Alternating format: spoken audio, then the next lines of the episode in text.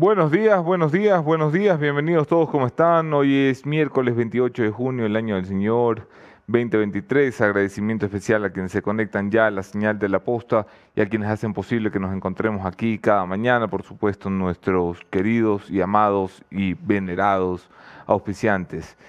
Es un día importante en la República, yo soy Andrés Boscani, esto es Café La Posta. Vamos a revisar la coyuntura política y la actualidad nacional.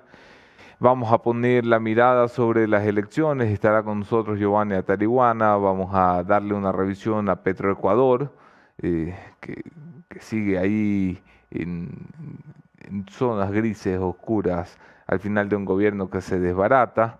Vamos a darle una mirada a cómo está el Consejo Metropolitano de Quito, luego del intento de fiscalización que se hiciera a la obra del Metro de Quito eh, y quedar en absolutamente nada. Vamos a revisar los candidatos presidenciales, vamos a comentarles eh, sobre las encuestas internas que manejan ya algunas candidaturas. De esto y más hablamos, por supuesto, en este programa. Bienvenidos todos. Bienvenidos Mónica Velázquez y Javier Montenegro. ¿Cómo están amigos? Bienvenidos a un programa más de Café La Posta. Muchísimas gracias a todas las personas que ya se están conectando y que nos envían sus mensajes. Tremendo el atentado que le ocurrió ayer en una central, en una sede de Revolución Ciudadana. Muy buenos días amigos y amigos. Sí, en efecto, el movimiento Revolución Ciudadana denunció un atentado. La policía más tarde emitió un comunicado diciendo que no encontraron ningún tipo de explosivo, pero que sin embargo evidentemente se iba a realizar la investigación por las denuncias precisamente y el video que eh, también lo pueden ver en las redes sociales de la posta. Pero hay mucho más sucediendo. Dentro de eh, poco se realizan incluso las elecciones de la dirigencia sindical del comité de empresa de eh, Petroecuador y esto ha permitido que se despierten, que se destapen varias anomalías e irregularidades en la entidad. Vamos a estar revisando eso y vamos a poder conversar también sobre acciones legales que pusieron, que puso la actual dirigencia sindical contra el gerente general de Petroecuador. Es decir, hay una Civil War edición Petroecuador y todo eso será analizado hoy así como los temas evidentemente de candidaturas y de cómo se está moviendo ya el tablero electoral. Podemos empezar todo esto, no sin antes agradecerle, claro, a Matute, que nos va a llevar al concierto. ¡Matute! Es, que no tengo la voz de ese señor. pero, está, está, Ahí está. Está Daniel Sono aquí, él podría decir, Matute. el 21 de julio en la Arena Top Media de, de Cumbayá, el concierto de Matute para todos los ochenteros que quieran eh, tener una noche especial. Además, hoy, como dato curioso, no solo es el cumpleaños de Doménica Ibanco, también es el cumpleaños de Chayán, así que para todos los ah, ochenteros y noventeros. Oh, ¡Qué bien! ¿Y Chayán va a estar con nosotros? no, pero sí la Domi, que también está de cumpleaños. Pero... No, es la misma emoción de Chayán. Sí, no, o sea... no, no Chayán aquí, torero y la vaina. Bueno, pero vamos a empezar con las noticias. Oye, tenemos encuestas, ¿ah? Ah, ya, buenísimo. Las encuestas, siempre, ustedes den like, compartan esta transmisión para que todos se puedan enterar de cómo se están moviendo ya las encuestas, siempre es importante saber qué está opinando, qué piensa el colectivo ante ya la campaña de varios partidos, movimientos y de los presidenciales que ya están comenzando a delinear por dónde irá la hoja de ruta de esta cortísima campaña electoral. Muchísimas gracias a todas las personas que se siguen conectando y que nos están enviando mensajes, como Luis Enrique Elizalde. Quería hacer el primer like y comentario, pero me ganaron. Así que tienes que conectarte primerito, Luis. Eh, un saludo también de Miguel Brito, saludos desde Durán. También Carlos Rea, buenos días, estimados. Saludos desde Guayaquil. Saludos de Gonzalo Tenecela, desde New Jersey. Ya con todos los saludos igualados y con todas las menciones, para empezar, vamos a revisar los principales hechos en caliente. Por ti, mujer. Es el nuevo programa de la Prefectura de Pichincha dirigido a mujeres sin acceso a servicios de salud ni ingresos. Con un pago de tan solo 5 dólares anuales, recibirás dos atenciones en medicina general, dos consultas en ginecología, una mamografía, un examen de Papa Nicolau y laboratorio clínico en los centros médicos de Pichincha Humana de El Beaterio y El Condado. Regístrate en www.pichincha.gov.es. Prefectura de Pichincha. Autorización número 3034. Elecciones anticipadas 2023 y consultas populares de Yasuní y Chocó Andino.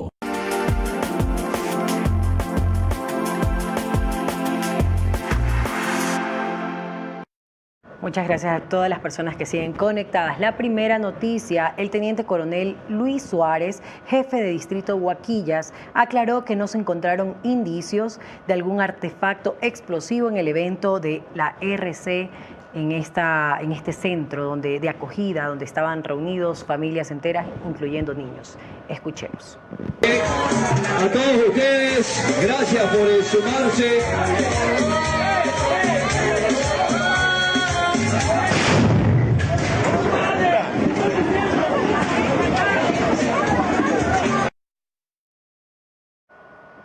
Parece que era al terminar el evento de la Revolución Ciudadana en Huaquillas, ¿no? Y hay un estruendo, Un estruendo, que sí. hace que el- el- la organización política denuncie un posible atentado.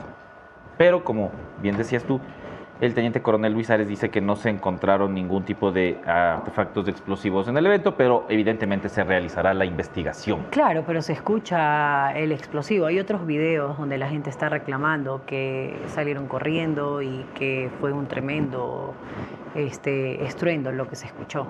Totalmente condenable ese tipo de comportamientos. Absolutamente condenable. La policía ha dicho que no ha encontrado vestigios de explosivos en el lugar, eh, pero vamos, eh, tampoco hay que ser un perito para saber que lo que escuchamos allí eh, no es natural, no es normal. Si se llegara a determinar en las investigaciones que esto fue un atentado, evidentemente la policía debería hacer las investigaciones correspondientes para llevar a los responsables ante la justicia. Ok. Seguimos avanzando con más noticias porque la marcha del orgullo LGBTIQ podría no realizarse porque todavía no cuenta con los permisos. Estamos hablando de la ciudad de Guayaquil. Ya los colectivos Espera, Eh. eh, el- es que yo ya me he perdido. son Cuando- muchas, por eso tuve que decir así, porque antes yo decía LGBTI, LGBT. Ahora hay una Q hay una Q, y hay un más. ¿Y qué significa? La Q creo, creo, creo que es queer y lo digo desde la ignorancia absoluta. LGBT. Si alguien sabe de nuestra audiencia para que Ok. nos Y hay un más, los mensajitos. que, que es como que ya no vamos a poner más A letras, muchachos, solo vamos a poner un más. Significa lesbiana, Ya. gay, bisexual, transgénero, transexual, travesti, intersexual y queer. No sé qué es intersexual. El, Debo ser muy el sincero. plus, eh, el, el plus me...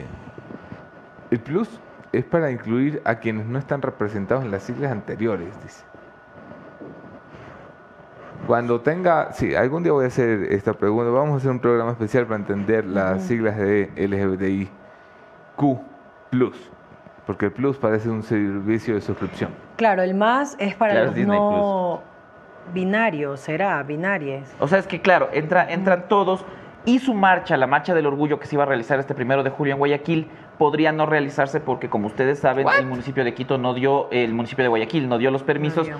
pero los colectivos insisten en realizarla en la avenida 9 de octubre. Así Está muy que, bien. Está muy bien, muchachos. Vayan y, y marchen en el 9 de octubre con permiso y sin permiso, de forma pacífica, tranquila. Tienen un respaldo de la Constitución y la ley para hacer.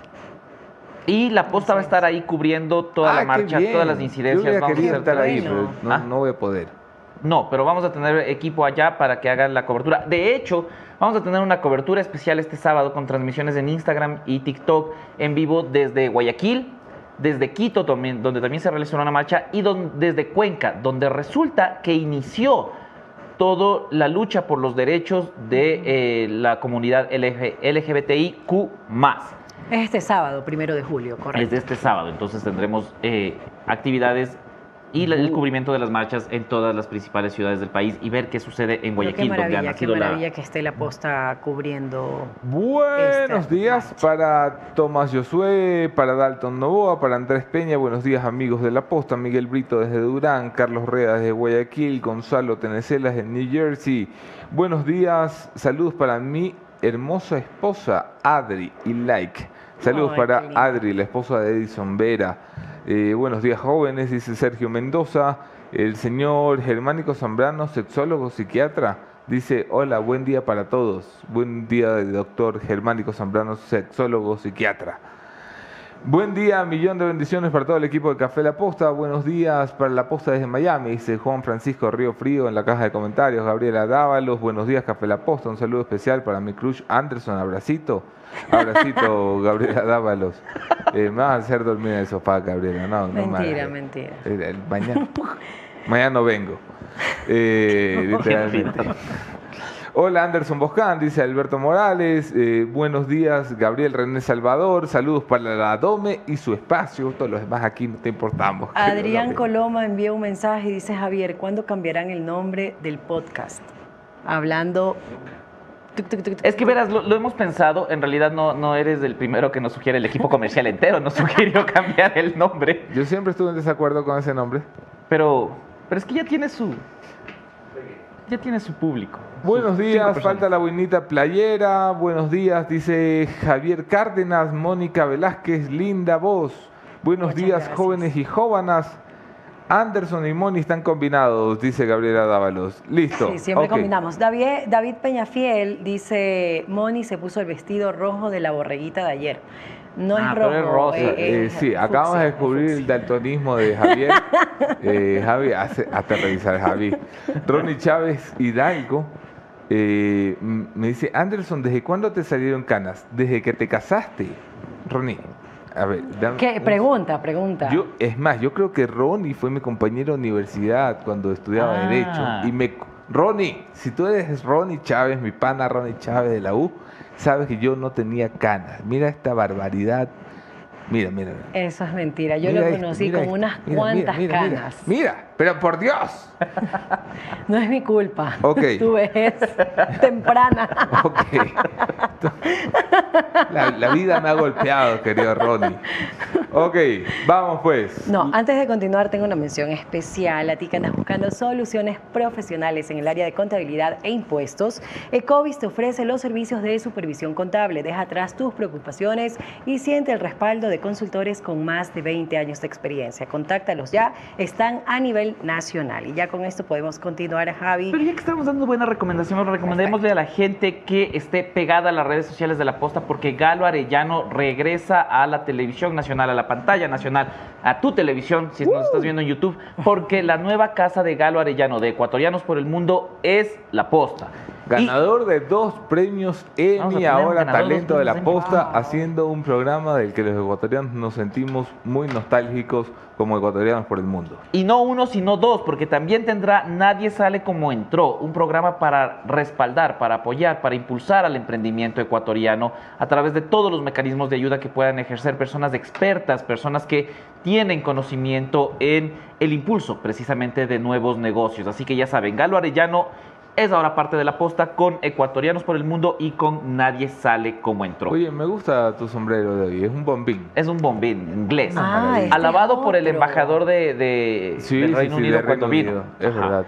Y es azul, es azul. Te combina con la, el traje gris y todo. No me acuerdo del payaso Poppy, pero si me lo puedes buscar y poner en pantalla, Chema. No se parece, el Chema insiste en que se parece, no se parece. El Chema me está hablando a un payaso Poppy. Ajá. eh, voy a esperar que me lo ponga en pantalla para, para poder dar mi...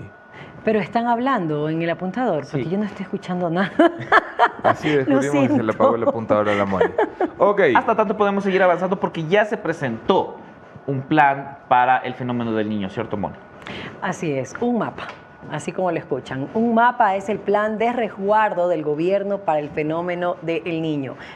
El Ministerio de Agricultura y Ganadería, a través de sus direcciones distritales, entregaron mapas a seis provincias. Como podemos ver ahí, los mapas permiten identificar zonas sensibles a inundaciones y movimientos en masa como deslizamientos, caídas de rocas, avalanchas en todos los cantones de la provincia de Loro, Esmeraldas, Guaya, Los Ríos, Manabí y Santa Elena.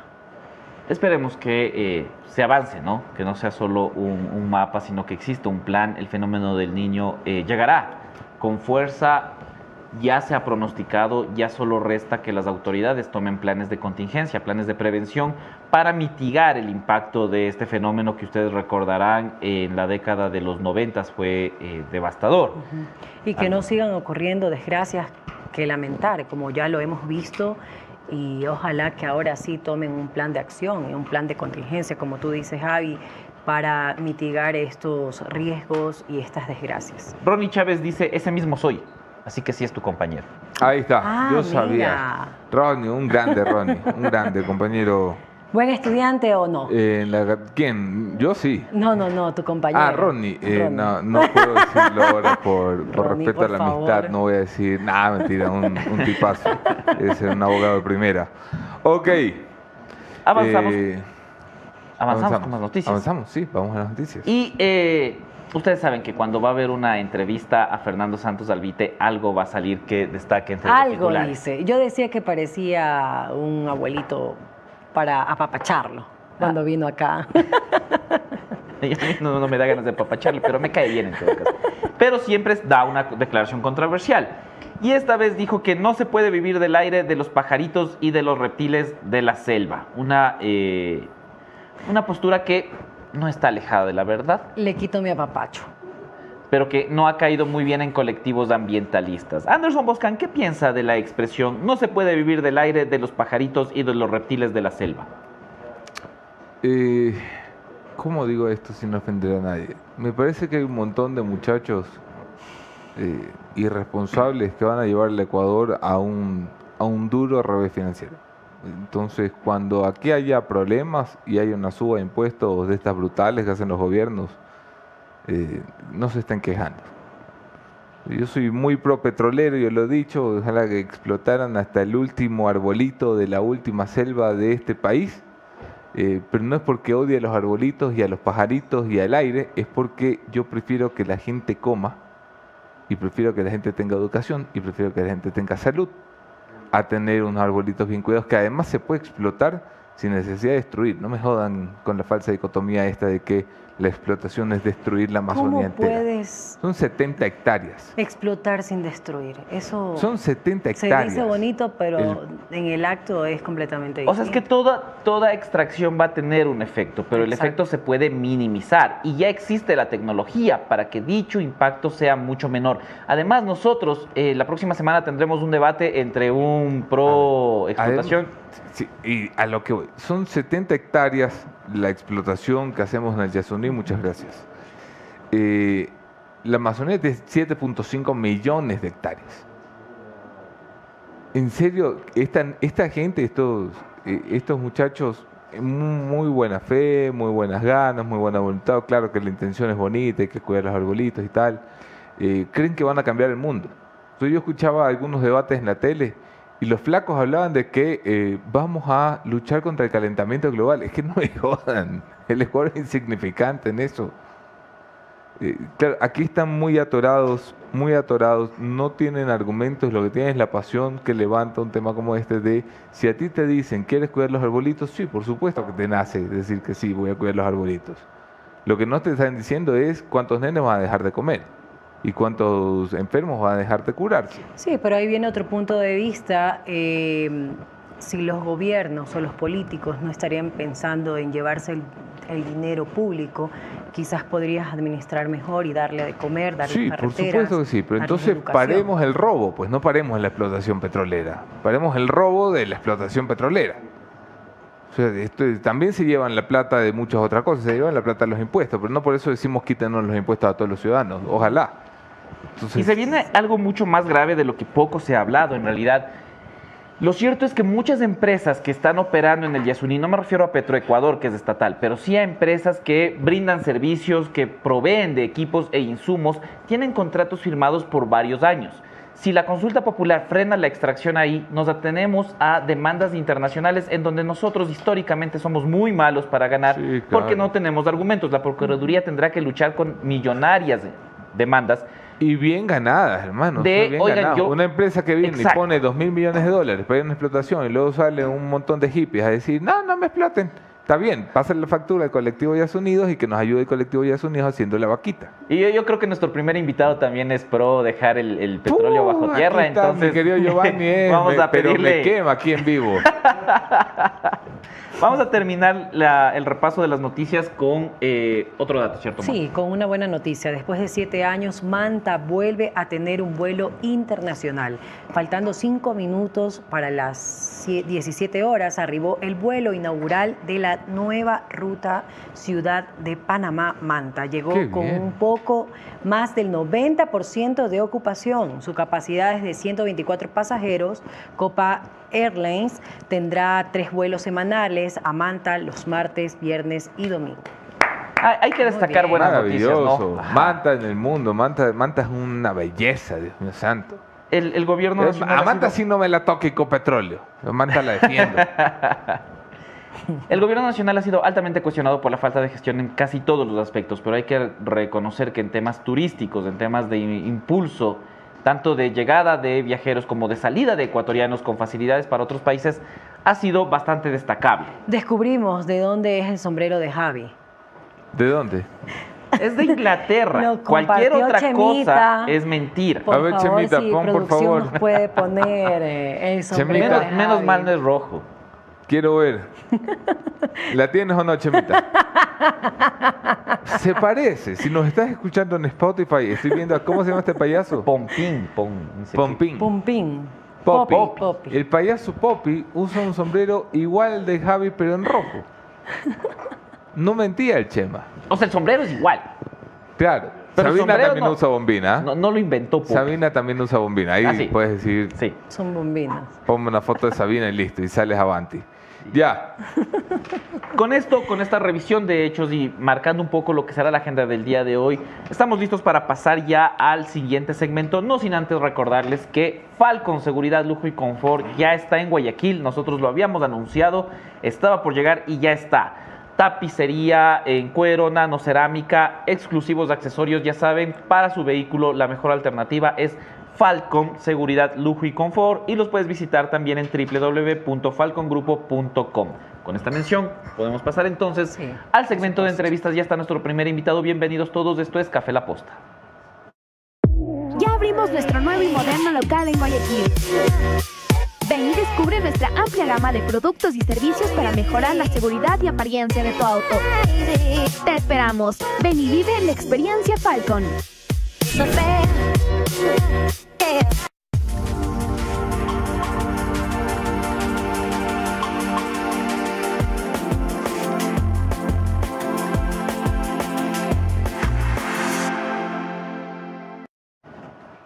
Javi. Estamos ya listos para. Sí, estaba revisando.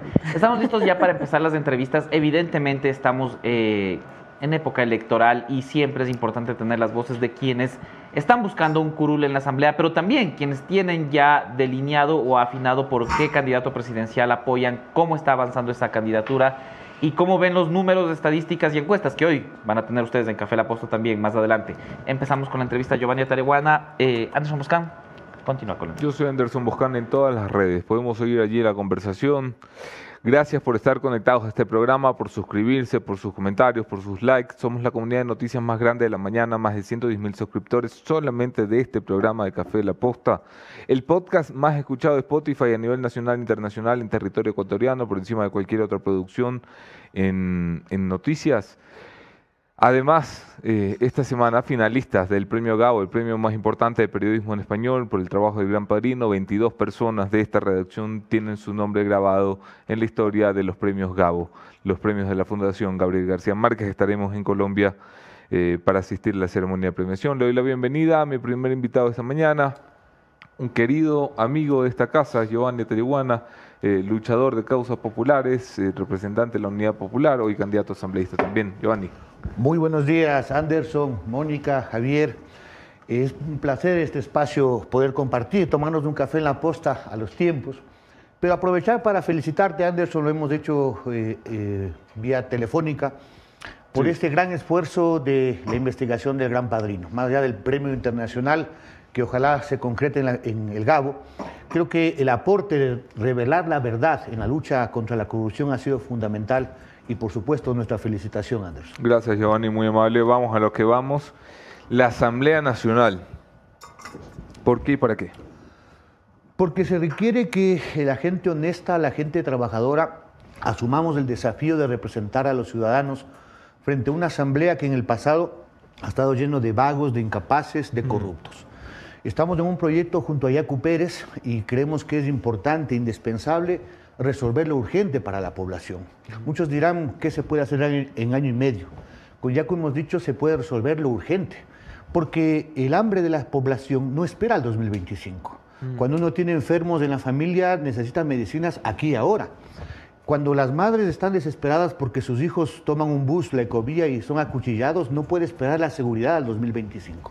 Y entonces, en función de aquello, somos parte de un proyecto junto a Yacu Pérez, donde pensamos que representamos lo nuevo frente a los que ya gobernaron, Anderson. Si uno revisa la papeleta, en los ocho binomios están quienes estuvieron gobernando, o con Lazo, o con Moreno, o con Rafael Correa que en buena medida son los responsables de la actual situación que vive el país. Se requiere entonces un esfuerzo de la gente honesta, de la gente sencilla, de la gente trabajadora, por supuesto, para cambiar las cosas. Es indispensable abrir el camino, dejar sembradas las cosas y, por supuesto, el año 2024 debe ser un año de recuperación para el pueblo ecuatoriano. ¿Van con listas separadas? ¿Van en alianza también en la Asamblea? Este es un proyecto eh, unitario, una minga, dice Yacu Pérez, donde además de Democracia Sí, el Partido Socialista y Unidad Popular, vamos en la lista 2, en listas unificadas en todo el país, salvo Cañar, pero que hemos hecho un gran esfuerzo porque hay cuadros, mujeres y hombres de los distintos partidos, pero también invitados de la academia, la propia vicepresidenta Nori Pinela es vicerrectora de, la Ecotec, de universidad. Eh, eh, académica de larga trayectoria. Pero también en cada una de las provincias vas a ubicar compañeros que vienen de la lucha ecologista, feminista, de la Unión Nacional de Educadores. Por ejemplo, a mí me acompaña en el sur de Quito como mi alterna Isabel Vargas, que es la presidenta nacional de la Unión Nacional de Educadores. Entonces, es gente honesta, con trayectoria, con ética, con honestidad, que apuntamos a tener un gran bloque, que es el bloque de paso Anderson de gobierno. Eh, a ver, piano, piano. Las encuestas sí le dan a Yacu para soñar con la presidencia. Eh, es, un fenómeno, yo lo he dicho aquí varias veces, yo veo encuestas, no entiendo por qué el tipo mide lo que mide, eh, porque creo que no es una campaña con muchos recursos, no es que tenga un discurso impresionante, pero tiene algo con el que la gente conecta y está en la mayoría de las encuestas que reviso diario segundo. Eh, sigue firme en segunda posición, con la esperanza de llegar a segunda vuelta si el correísmo se desinfla, pero no crece él arranca en 14 puntos y sigue por ahí en los 16, máximo 17, la que más le concede. Eh, ¿Qué pasa con Yacu que no crece? Anderson, yo creo que... ¿Tiene un techo? No, yo creo que lo que sentimos nosotros, no solamente en las encuestas, sino en los recorridos. Ayer estuvimos en el mercado de las cuadras, en Chillogallo. No pudimos caminar sino eh, dos o tres cuadras en una hora porque el pueblo se identifica con Yacu Pérez. ¿Cuál es el elemento diferenciador? Yo diría dos. La una es que Yacu no se dice pueblo, Yacu es pueblo. Yacu eh, ha sufrido lo que el pueblo, viene de la pobreza, es un líder indígena, un luchador. Entonces, a él no tiene, él no tiene que inventarse una historia, como dicen los, los técnicos storytelling. No, él lo ha vivido. Entonces, hay una identidad de la población. Y en segundo término, algo que hace la diferencia es que Yacu representa lo nuevo y particularmente la honestidad. Todo le pueden decir a Yacu desde el punto de vista de estén en contra o a favor de sus propuestas. Sí, sí, sí, Pero honestidad es un rasgo fundamental que creo que la población está viendo. Y te diría yo que eh, más bien ahora esta campaña que es extremadamente corta nos llena de optimismo porque sentimos, más allá de que hay que hacer redes, medios de comunicación, el tema del territorio. Y ahí tenemos una minga. Enfrentamos grandes chequeras, multimillonarias chequeras la chequera de Odebrecht seguramente, mm. de la gran banca, a lo mejor de la mafia, y hay millones de dólares. Pero acá hay millones de corazones. En las encuestas del corazón, Yacu Pérez sigue creciendo. Como decimos, gota a gota ese cauce del pueblo que ha dicho ni lazos ni correas. ¿No aceptar apoyo de la banca esta vez? No, para nada. en 2021 Yacu estuvo ahí coqueteando con algunos banqueros importantes de Quito. Bueno, eso no, lo conocemos, no creo que sea así, porque Yacu es absolutamente transparente. Fíjate, es como el agua. ¿Por qué está mal? Bueno, lo que pasa que Yacu lo ha dicho... También se vuelven pecaminosos aquí cuando hablamos de, aportes a la campaña. Mira, los aportes de la campaña van a ser gente honesta, va a ser gente, pequeños y medianos empresarios. Ayer tuvimos un acto con la eh, pequeña y mediana empresa de Pichincha. De hecho, Francisco Vergara, presidente de la CAPEIPE, es parte de la lista nacional, porque eh, entendemos que hay que sumar todos los esfuerzos. La izquierda, a la que representamos nosotros, es una izquierda que cree en la justicia social, en la democracia.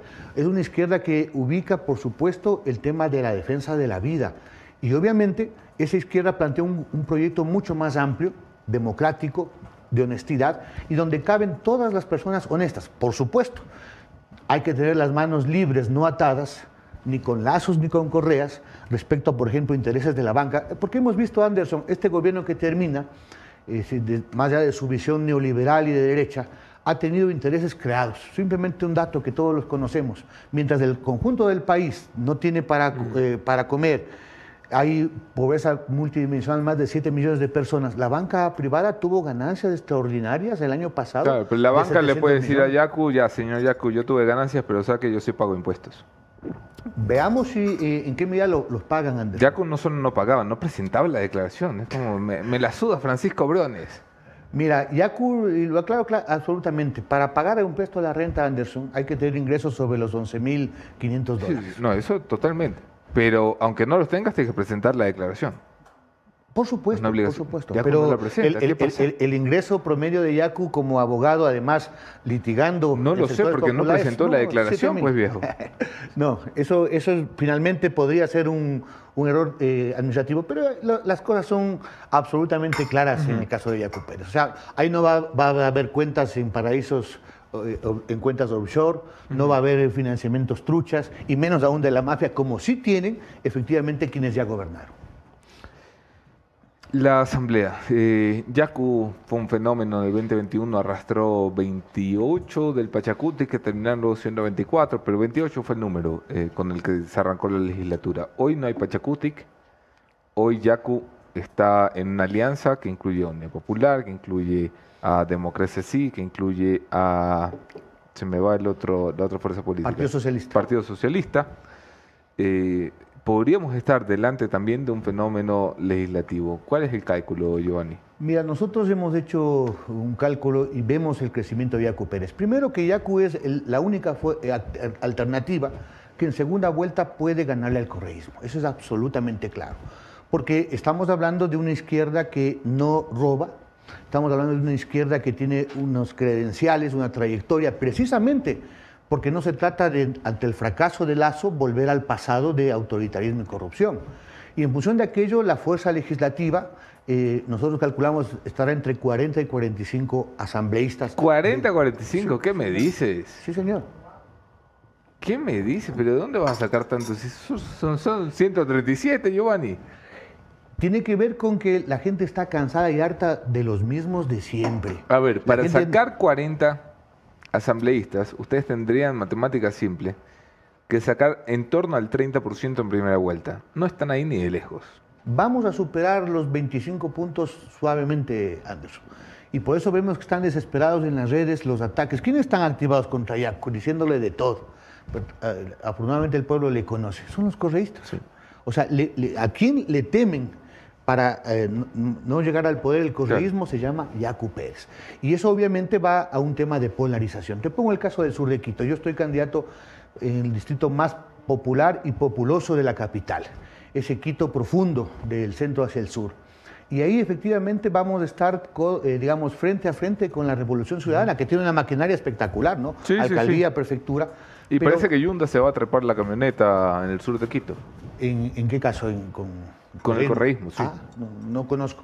Pero en todo caso, eh, ahí hay una, ahí va a haber una polarización. Y ahí, efectivamente, nosotros estamos llamados a, a sacar no uno, sino dos asambleístas. Ok, esos son los números para llegar. La pregunta es, ¿llegan para qué? Y no el discurso de hay que hacer porque Ecuador pasa un momento difícil. ¿Qué van a hacer? Lo primero, eh, Anderson, es resolver lo urgente. Y la primera medida que Yacu, una vez que se posicione a finales de octubre, es enviar el presupuesto 2024. Que ahí debe plantearse soluciones urgentes. Porque necesitamos medicinas en los hospitales. ¿Qué significa eso, Anderson? Necesitamos más presupuesto para que no falte, ahora sí, ni siquiera el paracetamol a las familias. Necesitamos comenzar a ampliar el cupo en las universidades.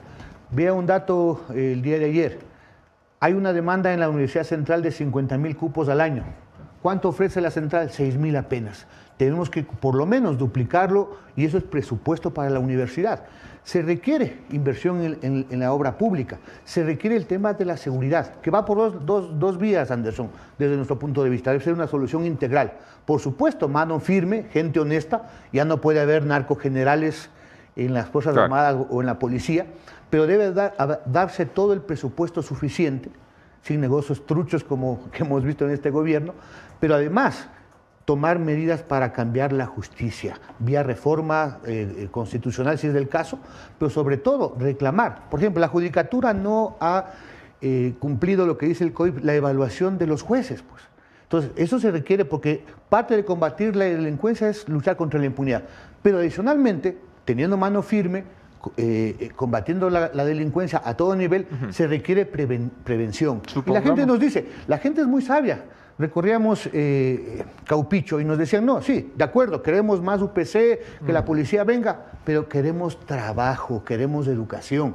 La gente tiene claro que esos 200 mil niños y niñas jóvenes que se quedaron fuera de la educación pública a propósito de la pandemia y toda esta crisis, son fácilmente reclutables por las bandas. Entonces, si al mismo tiempo de tener mano firme no invertimos en, en- en desarrollo productivo, bajamos las tasas de interés, damos crédito preferencial desde la banca pública y, y no logramos invertir en educación, obviamente no avanzaremos mucho. Entonces, hay que preparar el terreno en este año, dando lo urgente, reitero, ni el hambre, ni la pobreza, ni la falta de medicinas esperan al 2025. Ok. Decías en tus primeras líneas aquí, Giovanni, mira, vamos con gente nueva, porque si tú miras la papeleta, están los que gobernaron con Correa, los que gobernaron con Moreno, los que gobernaron con Lazo. Eh, hasta donde yo recuerdo, en su alianza está Gustavo Larrea, que fue la mano derecha de Lenín Moreno. Bueno, Gustavo Larrea es parte de la alianza. Y Gustavo Larrea en su momento, a tiempo, como dice Yacu, marcó distancias con un proyecto autoritario y corrupto como el de Rafael Correa. Obviamente, Perdón, cierto, estuvo con Correa y con Moreno, sí, sí, no solo con Moreno. Fue ministro del gobierno de Correa, desmanteló el Congreso eh, y luego con Moreno fue el artífice de la consulta popular.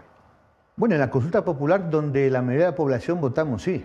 Sí, sí. Una consulta popular que echó abajo el autoritarismo del correísmo y cerró la puerta a los corruptos que habían gobernado. En todo caso, Anderson, este es un, un tema de unidad nacional. Se trata de sumar todos los esfuerzos, todas las personalidades, todas las fuerzas políticas con generosidad. Fíjate, el hecho de tener listas únicas no ha sido tan sencillo. No, no, no, me parece brillante que lo hayan hecho. La verdad, felicidades, En- porque en- la mayoría de alianzas no lo logró.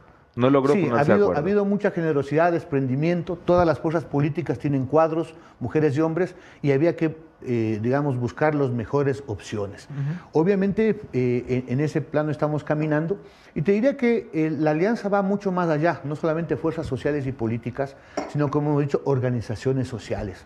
Esta es una candidatura de los que hemos luchado toda la vida. Está el FUD, la- eh, está efectivamente varias de las comunidades indígenas y campesinas, están sectores ecologistas. Fíjate, Yacu Pérez es la única candidatura presidencial que de frente ha dicho sí al Yasuní, No, sí a la eso- defensa de Chocó. no, no. ¿Qué más lo dijo?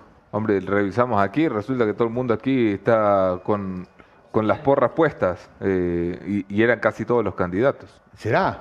Bueno, yo le Te estoy he- hablando- he los, únicos, los únicos candidatos petroleros, mira tú, era Herbas, mi caballo Armijos y Luisa González que estaba ahí en Veremos porque como Ah. Pero- su jefe pero- pero fíjate, Yasuní. pero fíjate- Ahí todos los demás estaban, uy, los arbolitos. Ot- Otra está con eso. Bueno, vamos a ver qué pasa, porque en el gobierno de Lenin Moreno con Otto se continuó la explotación del bloque 43. Y en el caso del correísmo, fíjate, ahí es donde decimos, los que ya gobernaron se parecen mucho, porque en la misma orilla está Lazo, con saltos al vite, defendiendo a muerte el tema del Yasuní, y quien empezó todo este lío, quien nos negó hace 10 años el tema de la consulta, fue Rafael Correa. Entonces, la revolución ciudadana no tiene la autoridad política, moral, para decir, va a defender el Ok. Yasuní. Vamos a pasar con Mónica Velázquez y Javier Montenegro eh, a hablar de estos temas y luego volvemos acá.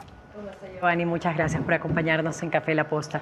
Giovanni, ¿qué pasó con el candidato que ha sido muy polémico, Tito Tomalab? Inicialmente Yacu decía que lo iba a apoyar, pedía votos para el candidato, incluso fotitos, no sé si producción me puede poner por favor en pantalla una fotito, hay videos de campaña, después que ya no lo van a apoyar eh, tras la polémica esta del conflicto de esta negligencia médica en Chile. Yo quisiera saber si lo van a apartar después de la inscripción y también por qué no revisan a sus candidatos antes de decidir espacios tan importantes. Mónica, muy buenos días, por supuesto. Hemos hecho un esfuerzo intenso en estas horas para definir las candidaturas. Son, me parece, 35 listas a nivel nacional. Por supuesto, en este caso del doctor Tomalá, eh, no, hemos no se conoció este tema que además viene de Chile no tuvimos acceso a esa información, pero la alianza ha sido sumamente clara. El día domingo publicamos ya un, comunicado que firman las organizaciones eh, políticas, Yacu Pérez y el binomio, donde a la, menor duda, efectivamente hemos deslindado campos con el doctor Tomalá, porque si bien está, está digamos, en trámite el debido proceso, la justicia chilena tendrá que llegar a un veredicto, pero al mínimo eh, suspicacia que efectivamente Yacu Pérez ha dicho deslindamos campos. No se puede cambiar la candidatura, no se puede cambiar la candidatura porque eh, está en firme, el Código de la Democracia no permite, incluso él, así quisiera, no podría renunciar a la candidatura. En todo caso, esto es una muestra que somos coherentes entre lo que decimos y hacemos. Esta es una muestra política de que si hay una dificultad, si hay un error, lo asumimos y por supuesto, Yacu Pérez no tendrá nada que ver con esa candidatura en Santa Elena. Ok, Giovanni. Eh, por otro lado, eh, usted hablaba si la primera necesidad es el presupuesto. ¿Cómo van a cubrir el hueco de 1.200 millones que dejaría desmantelar el Yasuní ITT si gana la consulta que ustedes están apoyando, incentivando? Bueno, estamos seguros que la juventud y la población va a apostarle a la vida y va a decirle sí al Yasuní. Primero que no son tantos las ganancias como nos plantean ahora las autoridades gubernamentales. En, la audiencia pública de la Corte Constitucional quedó absolutamente claro que los ingresos que prevé Petroecuador llegan aproximadamente a 140 millones, que son totalmente asimilables si hay una regenería del presupuesto. Pero vamos ahora. Hay 1.900 millones de dólares de deudas en firme, listos a cobrar de los deudores morosos del impuesto a la renta en el servicio de rentas internas. Solamente con esa medida tenemos 10 veces lo que dice que se va a perder en el ITT. Pero adicionalmente habrá que hacer una reforma tributaria para que una serie de exoneraciones, en realidad son subsidios a las clases eh, altas, respecto a las famosas exoneraciones tributarias. 6 mil millones de dólares es lo que al año a los importadores, a los exportadores, efectivamente el Estado les deja de cobrar. Alternativas existen, por supuesto. Además, este, eh, el, mundo tiene que enfrentar el tema del calentamiento global y hay otras alternativas en el tema del turismo, en el tema de la producción. permíteme intervenir ahí, Joel, porque después se me pasa el hilo de, mi tema favorito en el mundo, que es explotemos todo lo que se pueda. Eh, dos o tres cosas. La primera es, dices, mira, supongamos que... Eh, Petroecuador dice la verdad, ¿ya? Y son 1.200 millones por año y no 140 millones como propone Yas Unidos sin mayor sustento. Eh, supongamos que esa es verdad, ¿ya? Que hay 1.200 millones que el país genera a partir de allí. Tú me dices que eso se va a solucionar cobrando impuestos. Lo primero que me pregunto es quién los va a cobrar, el que no los paga, Yaco. Y segundo es, eh, tú sabes perfectamente, pero eres un tipo que te has movido en política mucho tiempo, eh, la diferencia entre un ingreso permanente y un ingreso no permanente. Los tributos son ingresos permanentes. Están ahí para pagar el costo fijo del Estado, es decir, sueldos, burocracia, salarios. El petróleo es ingreso no permanente, está allí para invertir. No puede subir impuestos para invertir. A ver, Anderson, primero partamos de los hechos reales. Petroecuador, en la audiencia, son cifras oficiales, no es que es invitado por Rías Unidos. Petroecuador, y consta en los actos de la Corte Constitucional, establece que los ingresos serán 140 millones, no 1.400, porque además en la serie de falacias incluyen otros bloques que no corresponden al tema. Uno. Dos, por supuesto que hay alternativas para ingresos de inversión y obviamente tenemos que ubicar el desarrollo, por ejemplo, del ecoturismo.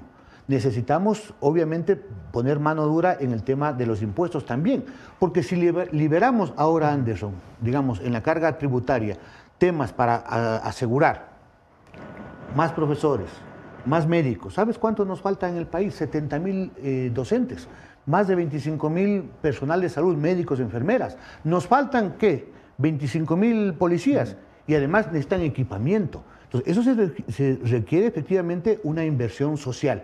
Debe venir también de los impuestos, por supuesto. Hay países que no tienen petróleo, co- como Costa Rica, y tienen un desarrollo humano bastante importante. El tema es que nos quieren convencer de que aquí y ahora tenemos que explotar todo. Incluso nos están diciendo del tema de que va a haber eh, demandas internacionales. En el propio dictamen de la Corte Constitucional establece que la mayoría de los contratos fenecen entre el 23 y el 2024. Eso sí, porque no es que inmediatamente ganada el sí se, se para la producción, hay un proceso de transición. De un Por- año. De, de un año, y efectivamente la mayoría de los contratos terminan el 2024. Entonces, nos quieren asustar un poco que ya vienen las demandas, etcétera. Y además, con un viejo cuento, todos estos años, Anderson, que ha estado explotándose el, el ITT, o digamos el, el campo 43, hemos visto los ecuatorianos inversión en salud, en educación, en seguridad, en obra pública, no. O sea, con el, con el cuento del gallo pelón. Con, el que- mismo razonamiento te digo, ¿y dónde está la plata de mis impuestos? Dejemos de cobrar impuestos. No, así no funciona el mundo. De- que dejen de robar es otra cosa y se Hay que a trabajar. por supuesto, para eso necesitas manos limpias. Y para eso necesitas gente La, transparente. la frase de Santos Alvite de no podemos vivir del aire, los pajaritos y los arbolitos, ¿a qué te suena? Para que veas cómo piensa el neoliberalismo. Yo invito a Santos Alvite a que, a que trate de, de vivir sin aire, pues, sin oxígeno. ¿Cuántos minutos sobrevive? ¿Tres, cuatro? ¿O sin agua? ¿Cuántos días? Es decir, nada justifica efectivamente el ecocidio. Y estamos hablando del pulmón del, del- del mundo. Ahora mismo en Quito, que ahora vamos, vamos a ser asambleísta por el sur de Quito, está en cuestionamiento también el tema del Chocó andino y de Quito sin minería. Cuando estamos hablando del Chocó, no solamente hablamos de las especies, de las plantas, de la producción agrícola que existe. Estamos hablando de buena parte de la captación de carbono para que haya oxígeno en la capital. Entonces, estamos hablando de que algo que el pueblo ecuatoriano y sobre todo la juventud sí lo tiene claro. Vuelvo con Javier Montenegro, los interrumpí, disculpen porque me emociona todo lo que tiene que ver con explotación petrolera. Y por ahí mismo quiero seguir. ¿Cómo estás, Giovanni? Javier Montenegro te saluda. Eh, cuando dijiste que de las primeras cosas que tendrá que hacer tanto la Asamblea como el gobierno, en caso de que llegue Yacu Pérez desde el presupuesto de 2024, ¿cuánto piensan obtener del petróleo? Es que creo que se sataniza mucho el petróleo. Para el presupuesto que tendría que hacer Yacu Pérez, ¿cuántos barriles se piensa tener anualmente y cuántos recursos se piensa obtener de petróleo? Porque recordemos que el petróleo es más allá del Yasuní, hay toda una explotación en otras zonas. Bueno, el, el tema de los ingresos petroleros, por supuesto que son importantes. No nos oponemos ni planteamos cerrar las llaves de la explotación petrolera. Hablamos de defender en ese caso el Yasuní como un tema no solamente emblemático, sino el lugar más biodiverso del planeta. Pero por supuesto, hay que hacer las cosas bien. Primero hay que limpiar la corrupción en Petroecuador. Nosotros ubicamos efectivamente que hay técnicos nacionales, trabajadores, que podrían poner a punto lo que es la empresa pública eh, en el tema de petróleo. Advertimos desde ya que hay intenciones del actual gobierno, que ya se va, este gobierno de ineptitud y corrupción, que quiere dejar, eh, digamos, haciendo algunos negocios medio raros. Por ejemplo, se supone que el OCP debería ya volver a manos de- estatales luego de 20 años de...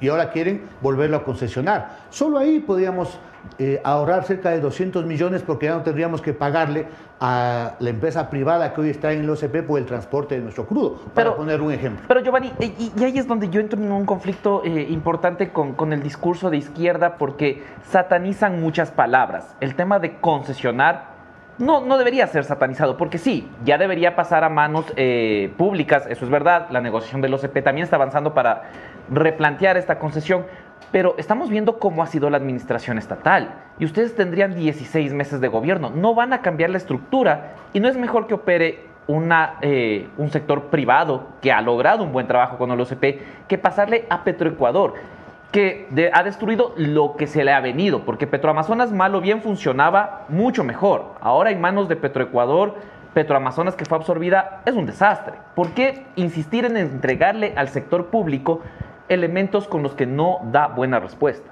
Javier, lo que no hay que satanizar es lo público. La pregunta es quién ha dirigido lo público los últimos 20 años y con qué calidad, desde el correísmo hasta ahora a Lazo. Ese Santos Alvite eh, eh, ha sido parte de las políticas petroleras, me parece, desde el gobierno de Febres Cordero. Y obviamente hay capacidad en el Ecuador con técnicos, con trabajadores para sacar adelante. Y tú lo has dicho, Petro Amazonas es totalmente eficiente.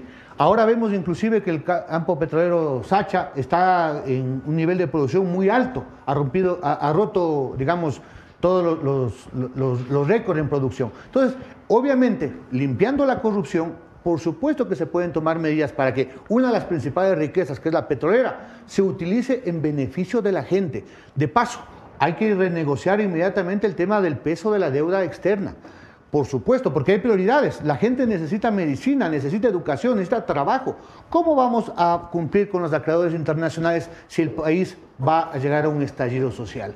Se trata entonces de atender lo urgente y eso lo vamos a hacer con Yacu Pérez. Otra de las dudas que tengo, antes de pasar a una, una pregunta específica sobre Yacu Pérez, es ustedes y, todo el discurso que, has mantenido el día de hoy se ha dirigido a nosotros somos el, la, gente, el pueblo, la, ciudadanía sería la que hacienda al poder.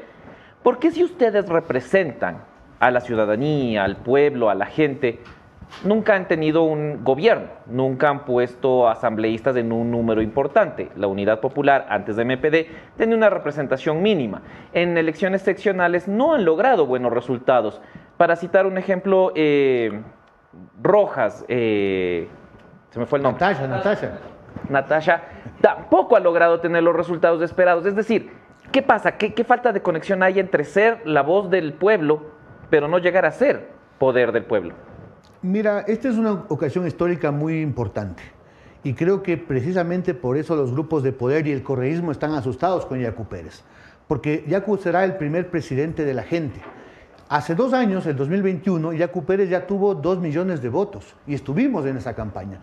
Triunfó en 14 provincias del Ecuador y no solamente en los sectores rurales o indígenas. En las grandes ciudades, Quito, Cuenca, Machala, tuvo una votación tan importante en Guayas que tuvo asambleísta por primera vez eh, en esa provincia. Entonces, demuestra que hay alternativas cuando nos conectamos. Hoy eso es lo que está presente. La gente está cansada de los de siempre, porque podríamos decir, ya se ha probado todo. La derecha neoliberal que ha fracasado y que nos tiene como nos tiene, y por supuesto no se trata de volver al autoritarismo y la corrupción del correísmo. Ese nos brinda una posibilidad histórica que la gente lo siente. ¿Sabes lo que nos decían ayer en el mercado de las cuadras? La gente que la abrazaba, yo voté por ti, Yacu, y esta vez no nos vamos a dejar robar en el Consejo Electoral. Sí, bueno, y eso sí ha sido un punto de debate intenso desde 2021, ¿no? Eh, ¿Qué pasa si es que Yacu Pérez es presidente, si ustedes llegan a tener un número importante de asambleístas con las paralizaciones? Porque donde más se escucha la unidad popular, donde más se escucha los movimientos sociales es a la hora de hacer paros, a la hora de eh, hacer marchas, sobre todo aquí en la capital. Podemos decir que si es que llegan ustedes al poder, ¿se acabará eso o a lo mejor seguirán porque los movimientos sindicales tampoco estén conformes con sus medidas?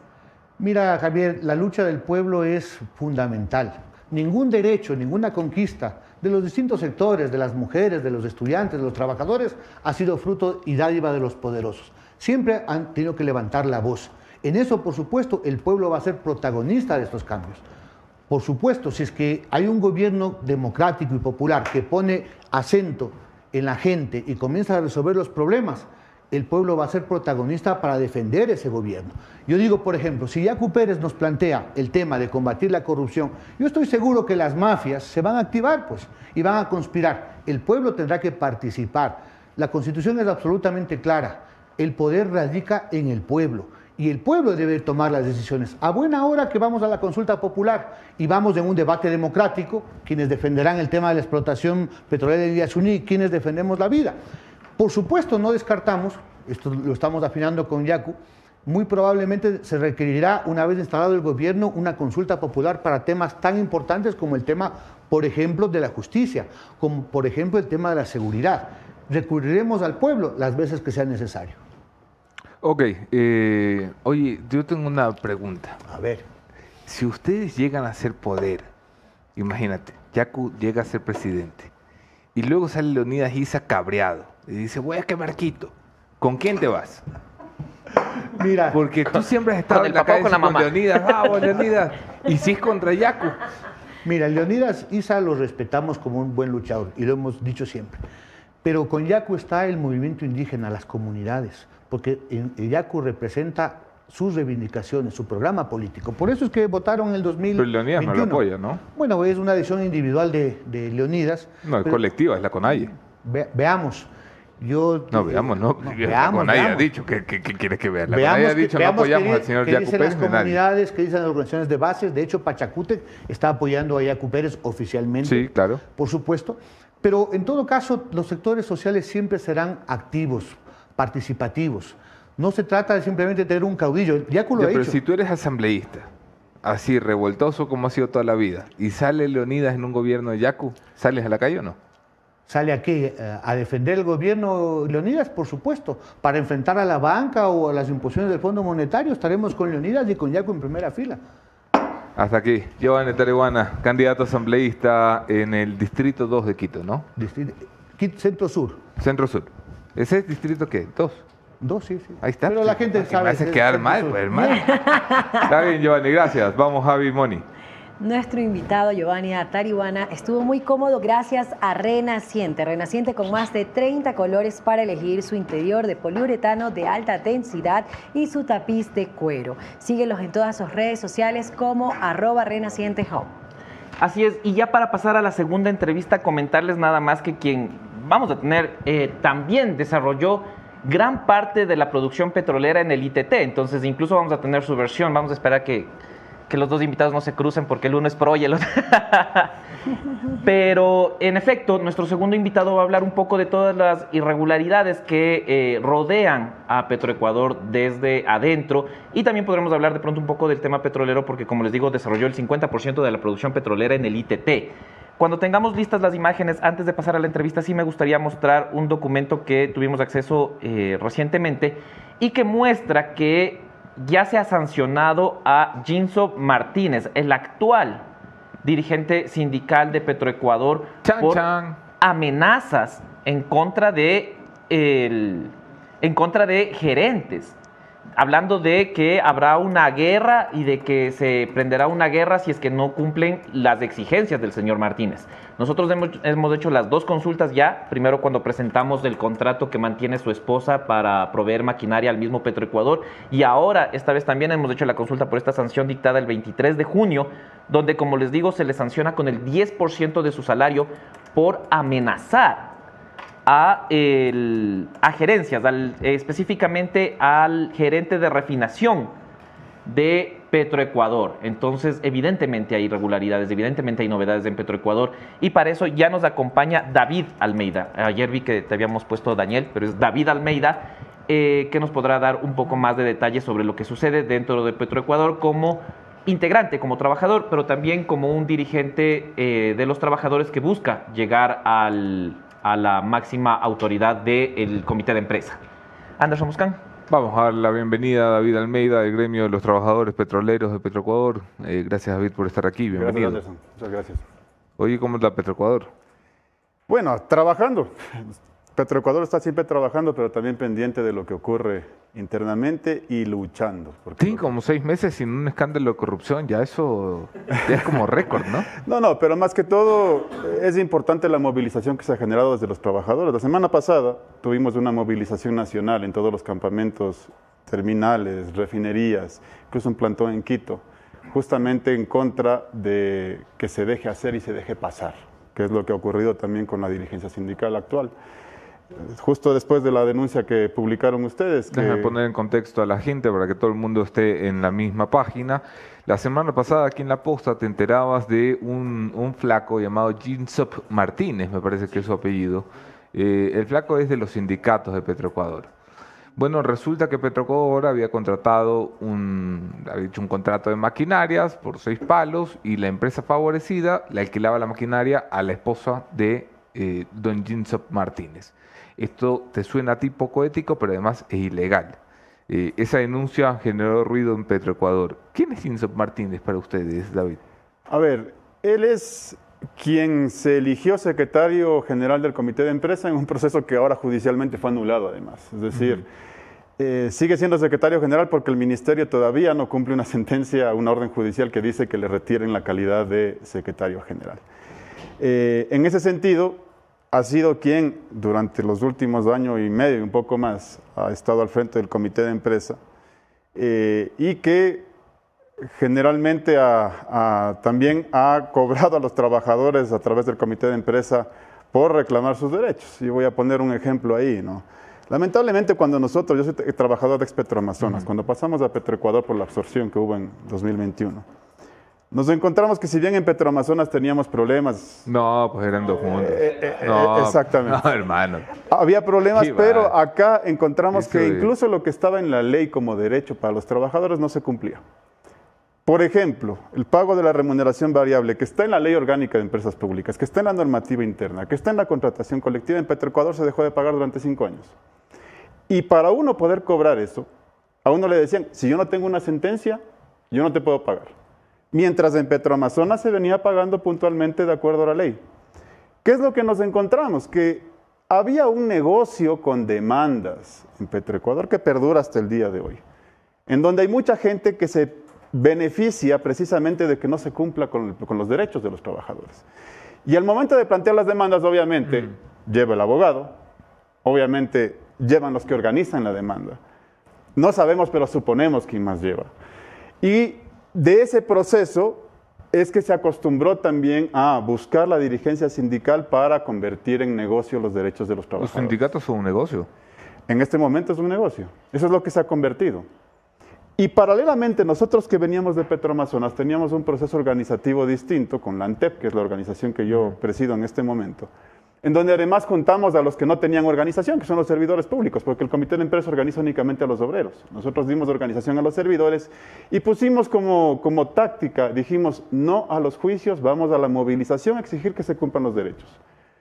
Por ponerte el ejemplo clarísimo de lo que sucedió, mientras a los obreros el comité de empresa les descontó 2% adicional de su salario durante tres meses para pagar las demandas por el pago de las remuneraciones variables, nosotros con la lucha y la movilización logramos que se les pague íntegra remuneración variable sin descontar un centavo, porque era un derecho que está en la ley, porque no había que hacer más exigencia de eso. Pero lo que encontramos fue que precisamente habían quienes se benefician de estos negocios y que incluso había al parecer algún tipo de, de complot interno en donde se buscaba no cumplir con los derechos para que sean las demandas y luego haya procesos de arbitraje, Ah, estaba arregladito. etcétera. O sea, eso eso es lo que se encontró ahí. Empezamos a acabar con esto con la movilización. Y lo que les hemos dicho a los compañeros es que la táctica en este momento tiene que ser movilizar incluso contra la corrupción. Por eso hicimos la movilización de la semana pasada también. Que hemos encontrado que la vía adecuada es unir, solidarizar a los trabajadores y empezar un proceso de reconstrucción ética del movimiento sindical. Para también limpiar lo que ocurre en Petroecuador, porque nosotros también estamos indignados de que cada vez que hay un escándalo tengamos que ver las oficinas de Petroecuador allanadas. En esta misma silla se cayó un gerente general que me Sí, persiguió sí, sí. también a mí. No, ya cambiamos la silla. pues. O bueno, en el mismo puesto en todo caso. Este es renaciente. Que me este persiguió a mí en su momento, precisamente por decir la verdad, incluso respecto de lo que se hablaba en ese tiempo, que era el tema de los subsidios de los combustibles, y por reclamar estas cosas que Ah. ocurrían en ese momento. Entonces, el, el movimiento de reconstrucción ha iniciado por ahí. Y ahora también, ¿qué más hacemos en Petroecuador? Estamos también justamente empeñados en resolver este tema del, del ITT, porque Ok. además hay mucha mentira alrededor de eso que Ya, podemos hablar vamos, a hablar, adelante. vamos a hablar de todo eso. Le paso la palabra al petrolero ambientalista Javier Montenegro y a Mónica Velázquez. Eh, ¿Cómo estás, David? ¿Cómo te va? Javier Montenegro te saluda. Antes de, de pasar al tema ITT, que, que me parece importante, nosotros habíamos recibido denuncias, y creo que eh, algo lo dijiste, de que eh, el, actual, el actual sindicato, el actual comité de empresa, digamos, de Petroecuador, pedía o exigía que cada trabajador aporte, adicional a lo que se debe aportar para mantener, para, eh, me imagino yo, el tema incluso de sede, pedía porcentajes de las remuneraciones variables o de otros ingresos para ellos, es decir, para la dirigencia. Esto es un secreto a voces dentro de Petroecuador, se había escuchado ya. Lo que trato de entender un poco es cómo ha funcionado la corrupción casa adentro, no solo los escándalos que saltan y que salpican al gobierno o al ministerio o que llegan hasta fiscalía, sino las irregularidades en la oficina.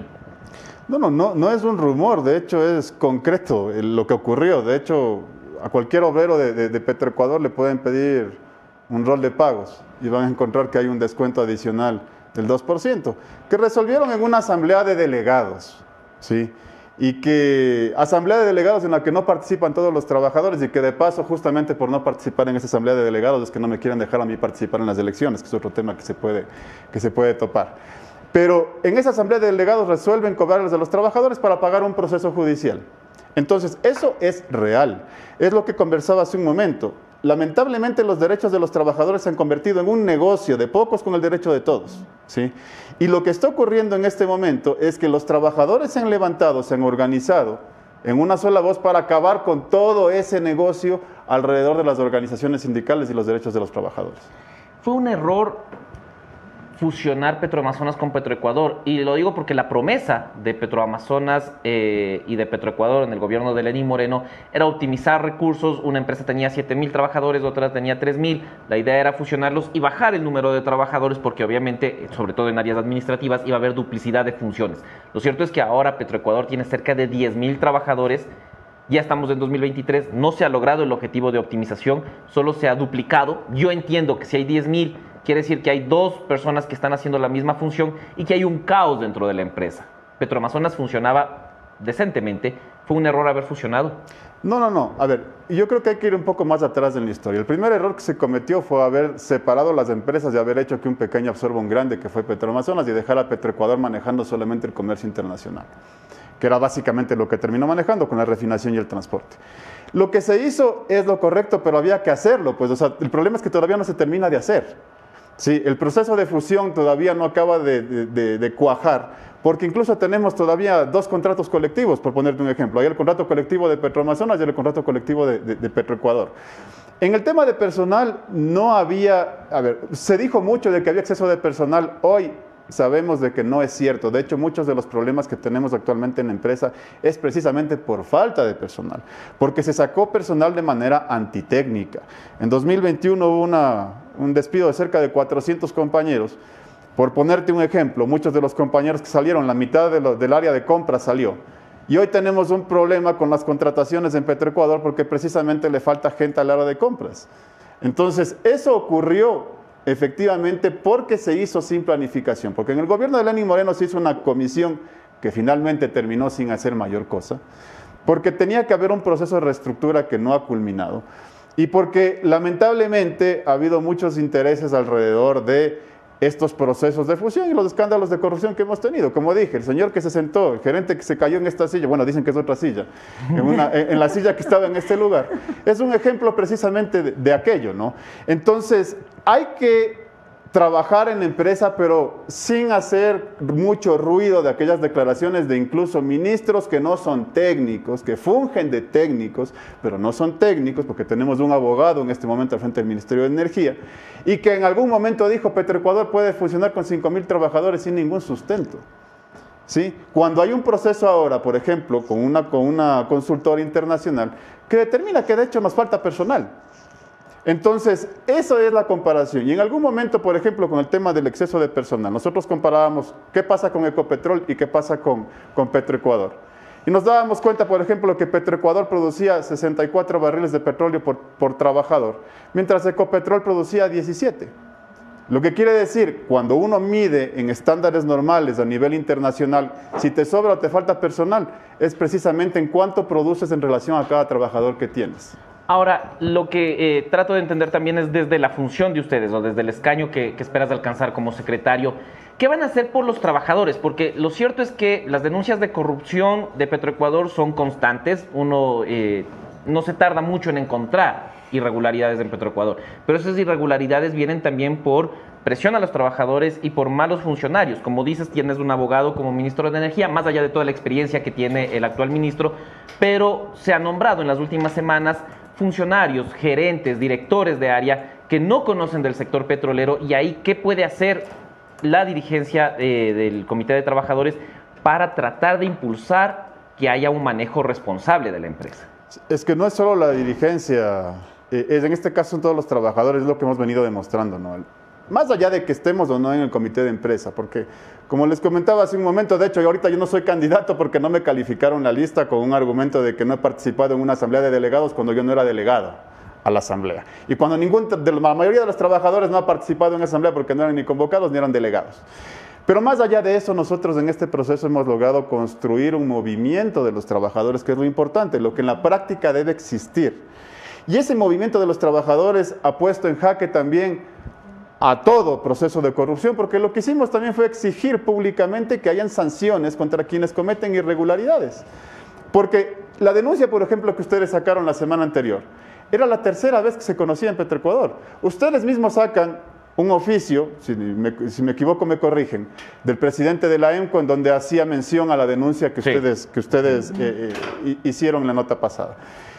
Y no se hizo nada. Antes de eso hubo una denuncia de un asambleísta que de hecho está en fiscalía. Y tampoco se ha hecho nada internamente en la empresa. Entonces, ¿qué es lo que nosotros decíamos como trabajadores? No puede dejarse hacer y dejar pasar. Los trabajadores tenemos que movilizarnos para defender la empresa, no solo contra los ataques externos, sino también contra los ataques internos de la empresa, porque la comen por dentro y hay que limpiar de corrupción a la empresa y ese movimiento es el que hemos construido. No necesitamos para eso la dirigencia de CETRAPE porque lo tenemos ya en este momento los trabajadores movilizados. Pero sí es importante también recuperar la organización sindical para que incluso se rinda cuenta de los fondos a los trabajadores, porque imagínense ustedes, son cerca de 100 mil dólares mensuales que se recibe de aportes de los trabajadores en la organización sindical, aparte de los extras que les han cobrado. Y no hay un solo informe económico para los trabajadores para que sepan en qué se utilizaron esos fondos. Finalmente, eh, para pasar con las preguntas de la Moni, me gustaría entender un poco el tema ITT. Tú estuviste en eso cuando estabas en, Petro, en Petroamazonas. La producción del ITT, si la consulta finalmente determina que el petróleo se quede bajo tierra, ¿qué implicaciones tendría no solo a escala económica, que ya más o menos lo hemos entendido o estamos comenzando a entender, sino también en términos de producción para y afectación que podría generar? Ya, a ver, yo ahí estaba escuchando la entrevista previa con, con Giovanni Tarihuana, que, con quien nos hemos encontrado muchas veces en las calles y hemos luchado juntos, y por eso tengo que hacer una crítica fraterna, pero lamentablemente tengo que disentir con, con todo lo que se dijo en esa, en esa entrevista. Primero, se está utilizando para cifras unas cifras que se presentaron de parte de Petroecuador en la Corte Constitucional, que cuando se analizan a fondo se puede observar que eran el escenario pesimista, porque a partir del año 2024, si no me equivoco, 2025, se considera cero inversión. Es decir, la cifra que se presenta a la Corte Constitucional se le dice, este es el peor escenario, en el caso de que yo dejara de invertir y dejara morir el campo durante 33 años tendría esos 147 millones de dólares en promedio de ingresos. Lo que quiere decir que el campo es tan bueno que a la larga me da ingresos a pesar de que yo deje de invertirle al campo. Las cifras reales son las que hemos presentado nosotros, porque ni siquiera ha sido Petroecuador. Hemos sido nosotros los que generamos las cifras en el campo, los que trabajamos con eso, con las estadísticas, los que hemos presentado las cifras. 1.200 millones de dólares el año pasado en utilidades, ni siquiera en ingresos, en utilidades, ya les he contado costos. ¿Y cómo se calcula esa utilidad? Porque también dicen es que no hay información. Es mentira. Petroecuador publica una gran, un gran informe que se llama el informe estadístico de Petroecuador, que está cada mes subido en la web, que tiene la data cruda. Y con esa data cruda se puede hacer los cálculos que se requieran. En esa data cruda se puede encontrar, por ejemplo, que el año pasado el ITT produjo 18.7 millones de barriles. En esa data cruda se puede encontrar que el precio promedio de venta del crudo Napo el año pasado fue de 80 dólares por barril. Y con eso puedo determinar, multiplicando los millones de barriles por, por el precio, el ingreso total. Se puede encontrar también, porque dicen el costo de producción, han dicho algunos ambientalistas, 50 dólares por barril, otros dicen 35 dólares por barril. Es 17. Y basta googlearlo, porque si ustedes ponen costo de producción ITT, les va a salir en Google un montón de artículos oficiales y de prensa que hablan que es 17. Y si se multiplica ese 17 por los 18,5 millones de barriles y se resta de la operación que hicimos anteriormente, obtenemos la utilidad de 1.200 millones y no hay a dónde perderse no, hay, no hay necesidad de decir que se miente porque la información está publicada. ¿Cuál es el golpe para el país? Actualmente producimos 55 mil, actualmente ya están 57 mil barriles de petróleo por día en el ITT. Eso es quitarle esa producción. Y lo más grave es que no solo dejamos de recibir ingresos, sino que tenemos que pagar el retirar la infraestructura, que además le han puesto un año, lo que es físicamente imposible de hacer porque toca abandonar los pozos, hay cerca de 230 pozos. El abandono de cada pozo puede tomar cerca de 15 días. Es decir, físicamente no se llega al año. Y después de abandonar cada pozo tienes que retirar la infraestructura. Y todo ese proceso puede costar cerca de 2 mil millones de dólares, que le van a cobrar al pueblo ecuatoriano. Porque además en la pregunta lo interesante es que no han dicho cómo se va a financiar. Ahora dicen que el turismo va a reemplazar, que no es cierto. Ahora dicen con impuestos puedo reemplazar. Generalmente a quién le cobran los impuestos no es a, a la gente que más tiene acá, lo acabamos de ver con la ley de desarrollo económico. ¿sí? Entonces, esas son las, las, consecuencias que tenemos en el ITT. ¿Cómo estás, David? Te saluda Mónica Velázquez. Eh, tú dices, el pueblo ecuatoriano ya ha realizado una inversión de 1.800 millones de dólares en el bloque ITT en el Yasuní, que serían echados a la basura si se abandona o si se ganara el sí en la consulta popular. ¿Por qué preferir 1.800 millones de dólares a la mayor biodiversidad del planeta el Yasuní? es que en realidad no estamos escogiendo entre lo uno y lo otro, sino que estamos haciendo las dos cosas. Uh -huh. A ver, vamos a hablar en términos para que la gente un poco pueda visualizar, porque a veces no se entiende cuál es el área de afectación y cuál es el área real del parque. Hagan de cuenta, el área del parque es más o menos con el área de la provincia de Pichincha. El área de afectación es cerca de 80 hectáreas, que equivale un poquito más al Parque de la Carolina, en la ciudad de Quito. Entonces, si nosotros visualizamos eso, podemos entender que el parque no es que se ha afectado, a diferencia nuestra, que damos datos certeros con matemática, con estadística, que yo les puedo demostrar cómo se calculan las cifras que ellos dicen que no están bien calculadas. A nosotros no nos han dicho cuántas especies se han extinto por la operación en el ITT, de fauna o de flora. No nos han dicho qué pueblo no contactado ha sido exterminado, porque eso también es el otro argumento, mientras que la realidad nos dice que, por ejemplo, tenemos al pueblo quichua y al pueblo guaraní, que están directamente en el área de operación, con quienes hemos tenido que conversar para, para, poderlos hacer partícipes de la operación y poder entrar a operar en el bloque, que están además en contra de la consulta. Porque a mí sí me llama la atención, como hablamos siempre de consulta previa a las comunidades, pero en este caso no queremos escuchar precisamente a los que están asentados en el territorio claro. eh, de, del área de operación. Entonces, no se trata de escoger en lo uno y lo otro, se trata de poner la ciencia versus las pasiones, las, la verdad versus las suposiciones. Y en este caso, la ciencia y la verdad dicen que podemos hacer, como lo hemos hecho, una operación responsable en el ITT, garantizarle recursos del pueblo ecuatoriano, no tener que cobrarle al pueblo ecuatoriano para retirar la infraestructura y poder tener armonía con el ambiente también y con las comunidades en el entorno. Anderson. Ok, vamos a agradecerte, David, por la participación. Se nos agota el tiempo para hablar de esto, eh, pero estaremos pendientes de lo que pasa en Petrocuador y, por supuesto, con el Yasoní. Eh, madre mía, estoy preocupadísimo con aquello. Moni, Javi. Así es, eh, vamos a pasar ya a la última entrevista. Muchísimas gracias, David, por eh, acompañarnos y recordarles a todos nuestros amigos que si es que ustedes necesitan energía, seguro la necesitan, todos la necesitamos, ya está el suplemento aliment eh, alimenticio de multivitaminas, minerales, coenzima Q10 y ginseng en cápsula Inmuvid Plus Q10 en cualquier farmacia del país. Ustedes la pueden encontrar, ahí está para los candidatos también, ¿no? Así que están haciendo es, grandes están recorridos. Y también para los activos. concejales que tienen que fiscalizar y no les dan chance de fiscalizar. Y por eso nuestro último invitado ya está con Anderson Boscan. Vamos a dar la bienvenida a Diego Garrido, es parte del Consejo Metropolitano de Quito. Eh, concejal, bienvenido. ¿Cómo estás? Buen día. Anderson, buenos días, ¿cómo estás? Gracias por la invitación. Oye, ¿qué pasa ahí en el Consejo, viejo? Nada, todos con un- todo el ánimo de fiscalizar irrestrictamente. Eh, creo que ha sido una semana álgida alrededor de un debate muy nutrido en el Consejo O número sea, 6. las ganas de fiscalizar tampoco es que se les nota mucho, ¿no? Yo creo, que se nota, bien. yo creo que se nota desbordantemente. Hay aquí un, un pequeño problema en el que ha habido manipulación de la opinión pública. Lo que no hemos aceptado es eh, aprobar una resolución que pretendía formar una comisión y esta resolución era muy débil.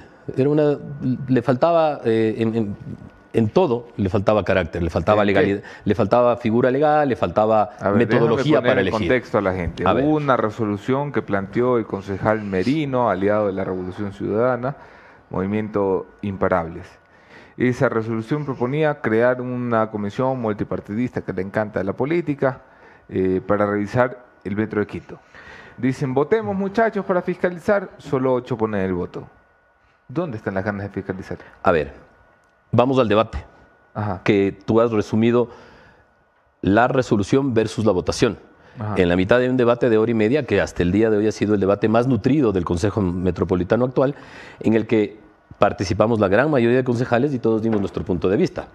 En lo personal, observé que la propuesta era demasiado débil en su componente legal, en su componente estructural, en los tiempos e inclusive a través del debate el mismo concejal proponente eh, amplió el tiempo. Me parece que justamente ese es el procedimiento legislativo, poder nutrirnos de información para mejorar la propuesta. Lamentablemente, tú acabas de decir que era una, una- una comisión multipartidista, cosa que no se mencionaba Eso es lo que en me la dice- propuesta. Lo que dijo aquí el señor Merino, ¿no? Sí, pero eso no estaba en, el, en, el, en, el, eh, en la propuesta. Ni que era multipartidista, ni cuál era la metodología para elegir los cinco miembros. Todos los concejales, los 21 concejales, tenemos el mismo derecho de fiscalizar. Digo yo, ¿por qué tienen que ser solo cinco? Podrían ser siete, o podríamos ponernos de acuerdo al menos al respecto de cuál es la metodología. No hubo espacio para que el proponente recoja nuestras observaciones, no lo quiso hacer y mantuvo su moción original. Por eso no pasó. Eso no quiere decir que no tengamos ánimo de fiscalizar. Paso, a, a paso seguido, el señor alcalde ha convocado una rueda de prensa para esclarecer el asunto, para poner en conocimiento de la opinión pública que en ningún momento el Consejo Metropolitano ha intentado boicotear un proceso de fiscalización, sino un proceso de aceptar una propuesta de resolución que simplemente era muy débil como para aprobarla. Eso fue ¿Cuál todo. es la debilidad? Yo, ¿Cuál es la cosa? Yo soy un poco bruto, Diego. Ayúdame a entender. ¿Cuál La es debilidad, Está, la debilidad está en que no tenía el componente... Una a comisión ver, multipartidista, se hace cada Tenemos- cinco minutos en una asamblea. Ya, ¿Por pero en la no asamblea, aquí estamos hablando, estamos hablando del, del proyecto de inversión más importante del país, seguramente. Son 2 mil millones de dólares, 2.100 millones de dólares. Y hay muchos contratos que ya han sido observados, que ya han sido fiscalizados. Hay en este momento, además, una, una investigación eh, con carácter de reservado en la fiscalía, que tengo Sí. entendido fue motivada por ti, Sí, sí, sí. que ha, ha iniciado en el mes de marzo. Hay varios procesos No, no, abiertos. esto, esto inició hace como cuatro años, solo que la fiscalía tiene sus tiempos. Es así, es verdad. Eh, el en, en marzo del 2018 empezó el proceso Sí. y seguramente ahora se ha motivado para que esto continúe. Es verdad, es el mismo proceso, no es un mismo. proceso nuevo. Sí. Ok. Toda esta información debía haber sido parte del debate para entender que no podemos perder tiempo y tampoco por ganar tiempo podemos ponernos a correr con, con una propuesta débil. Es decir, yo propuse que extendamos el debate en una mesa de trabajo y formemos una comisión mucho más sólida, con más carácter, con más conocimiento legal. Por decir algo, podía haber sido grupos de trabajo. ¿Por qué no los 21 en siete grupos, cada, un- cada grupo hecho cargo de un, de un- de un Jodiendo, contrato? En serio, que puedan a todo el consejo ¿Por qué no? en una comisión. ¿Por qué no? Grupos Porque de no trabajo. se pone a los 137 asambleístas a Pero investigar aquí no somos misma 137, somos 21 y todos tenemos el mismo derecho de fiscalizar. ¿Por qué el protagonismo de una persona queriendo controlar un grupo de cinco? Que me parece una niñería. Que lo haga. Que No, no, no es una niñería, que lo haga. Él tiene todo el derecho de fiscalizar, que lo haga de manera individual, como he comenzado yo. Tú puedes averiguar en Quito Honesto quién ha pedido in- información sobre el metro. Y, y- y te van a responder. Nosotros tenemos toda la información. O sea, esta es la pelea de quién la tiene más grande. no, no, no, no, no, no, no, no. Va por ahí. Porque yo no quiero va ver. Por, va por el hecho, Yo no quiero ver ni saber. va por el hecho de que todos tenemos derecho a fiscalizar. Sí, Entonces, sí, eso, eso me ha quedado claro. me irrestrictamente. veces. Entonces, hagámoslo. La pelea es quién tiene más no, protagonismo. no es prota- no, yo creo que ahí hubo un, un intento de protagonismo, nada más. Ahora, todos los concejales responsablemente estamos viviendo nuestros propios procesos de fiscalización. Yo he pedido a Quito Honesto su informe completo para nutrirme de conocimiento y saber qué ha actuado la Contraloría, qué está pasando en la Fiscalía y qué ha pasado en el interno del municipio también. Entonces, nutrámonos de información para poder seguir hacia adelante. Esto para mí me parece que fue un- además un proceso eh, nada socializado, nada conversado entre los, entre los concejales y creo que lo mínimo que podíamos hacer es ponernos de acuerdo, no seguir el juego de un proponente que además, dices, contó con ocho votos.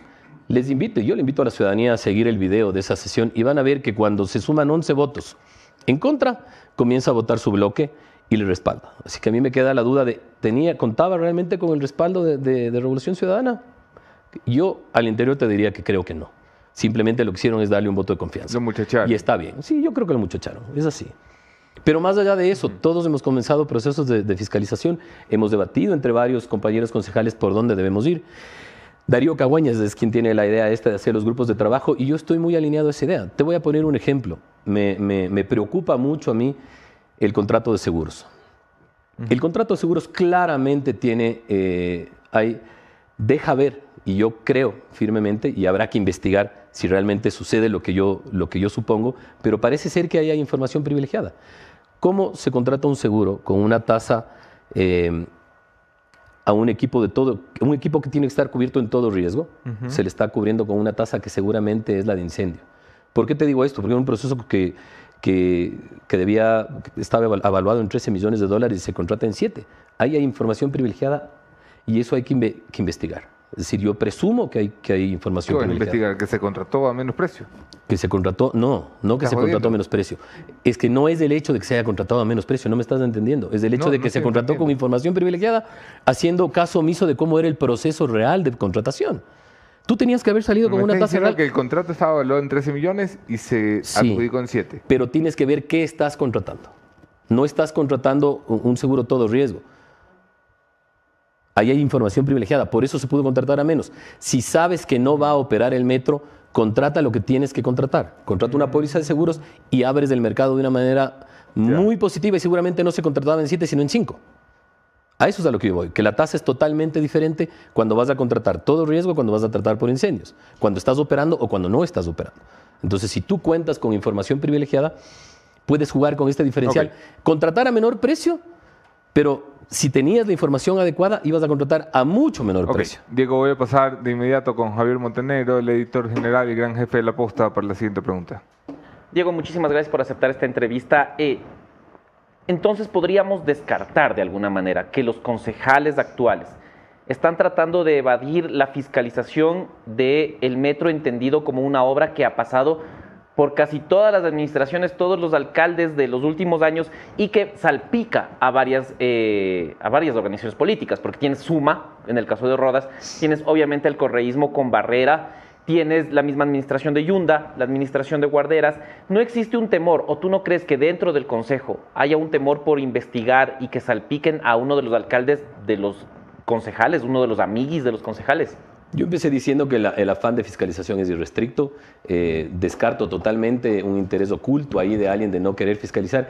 Y si fuera eso de manera personal de alguien, creo que inclusive esta misma comisión debía haber eh, excusado o dar el espacio para que la gente se excuse por tener eh, conflicto de intereses. Tenemos representatividad de seis, siete tiendas políticas en el, en, el, en el Consejo Metropolitano. No todos estamos ligados a quienes tienen ahí un tema de conflicto de interés. Así que perfectamente podemos seguir con el proceso de fiscalización abierta y transparentemente. Había expectativas, incluso vi algunas entrevistas tuyas de, de la expectativa que había en las primeras reuniones del Consejo Metropolitano, porque parecía que íbamos a tener un Consejo Metropolitano mucho más armónico. Llega la primera votación y ya se desarmó. ¿Qué pasó? Ahí- No fue, no fue la primera votación. eh, hemos tenido votaciones casi todas eh, con mayoría absoluta. Elegimos autoridades con unanimidad. Votamos eh, la propuesta de salir de los directorios de las empresas públicas con 18 votos de 22 y seguimos en ese mismo ánimo. O sea, no ha cambiado, No la, ha la buena cambiado relación. en lo absoluto, no hay ruptura a- al interior de tener una voluntad de trabajar pro ciudad más allá de las tiendas y banderas políticas. La rueda de prensa de Pavel Muñoz para aclarar un poco el tema de la fiscalización del metro y decir que se pide a la Contraloría que investigue, no es un saludo a la bandera, la, Contraloría tiene la obligación de eh, revisar los contratos. Esto no fue un poco de show para que la gente no piense que no se quiere fiscalizar a los cercanos. Lo que hace claramente es des- eh, desvirtuar esta manipulación que había de la opinión pública de querer dar a entender que no hubo interés de fiscalizar, sino que no se aprobó una resolución que pretendía formar una comisión y que se da paso a seguir por varios canales. Es decir, podríamos tener una nueva propuesta de, comisión que tenga un carácter mucho más sólido eh, en su figura legal, en su componente de proceso, de cómo vamos a conformar, en su metodología. Podemos tener la figura de conformar equipos de trabajo, como lo he dicho hace un momento. Aunque a Anderson no le guste la idea, puede decir que los 21 formemos un gran equipo de fiscalización o que lo hagamos individualmente. Hay varios me- mecanismos. Hay un tema muy importante que en esa rueda de prensa fue dicho por el alcalde, que es el hecho de que ni siquiera la Contraloría General del Estado tiene los técnicos con el conocimiento suficiente como para poder empezar un proceso de investigación solvente. ¿Por qué?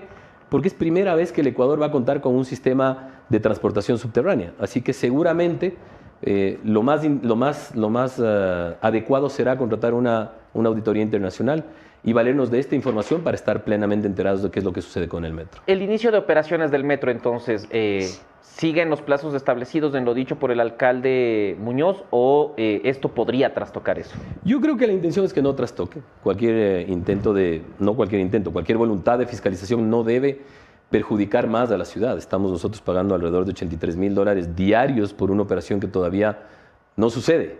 Creo que hay que actuar con responsabilidad ante la ciudadanía. El alcalde Muñoz, eh, tu pregunta va más hacia el alcalde Muñoz y yo voy a repetir lo que él ha dicho, porque nosotros no somos ejecutores. Él ha, ha sido enfático en que en, en el mes de diciembre va a operar en un horario restringido y que dentro de un año, en el mes de junio del 2024, operará las- eh, el, el periodo completo. Así que él ha, él ha mantenido su palabra y nosotros confiamos y vamos a trabajar y le, y le- y le impulsaremos todo lo que sea necesario para que eso suceda. ¿Cómo estás, Diego? Te saluda Mónica Velázquez. Diego, Mónica, ¿qué buenos días. opinión de momento te merece la gestión, el alcalde Pavel Muñoz? Y también quisiera saber si te sientes cómodo trabajando codo a codo con el correísmo.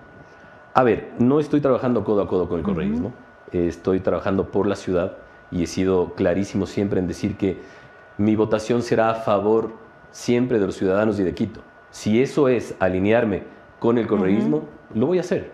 Si eso es alinearme con la izquierda democrática o con Suma, lo voy a hacer siempre y cuando esto sea a favor de los ciudadanos. Cualquier propuesta que yo le vea inviable, como acaba de suceder el martes 20 de junio, que nació del seno de un aliado del correísmo, tuve que votar, en- eh, tuve que abstenerme en la votación porque no, no, no, para mí no era una propuesta sólida. Así que esa será mi conducta. No tengo alianza con nadie, tengo alianza con la ciudad.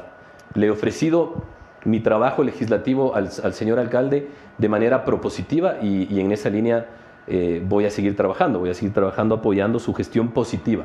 Cuando yo encuentre un carácter de oposición tendré que hacerlo.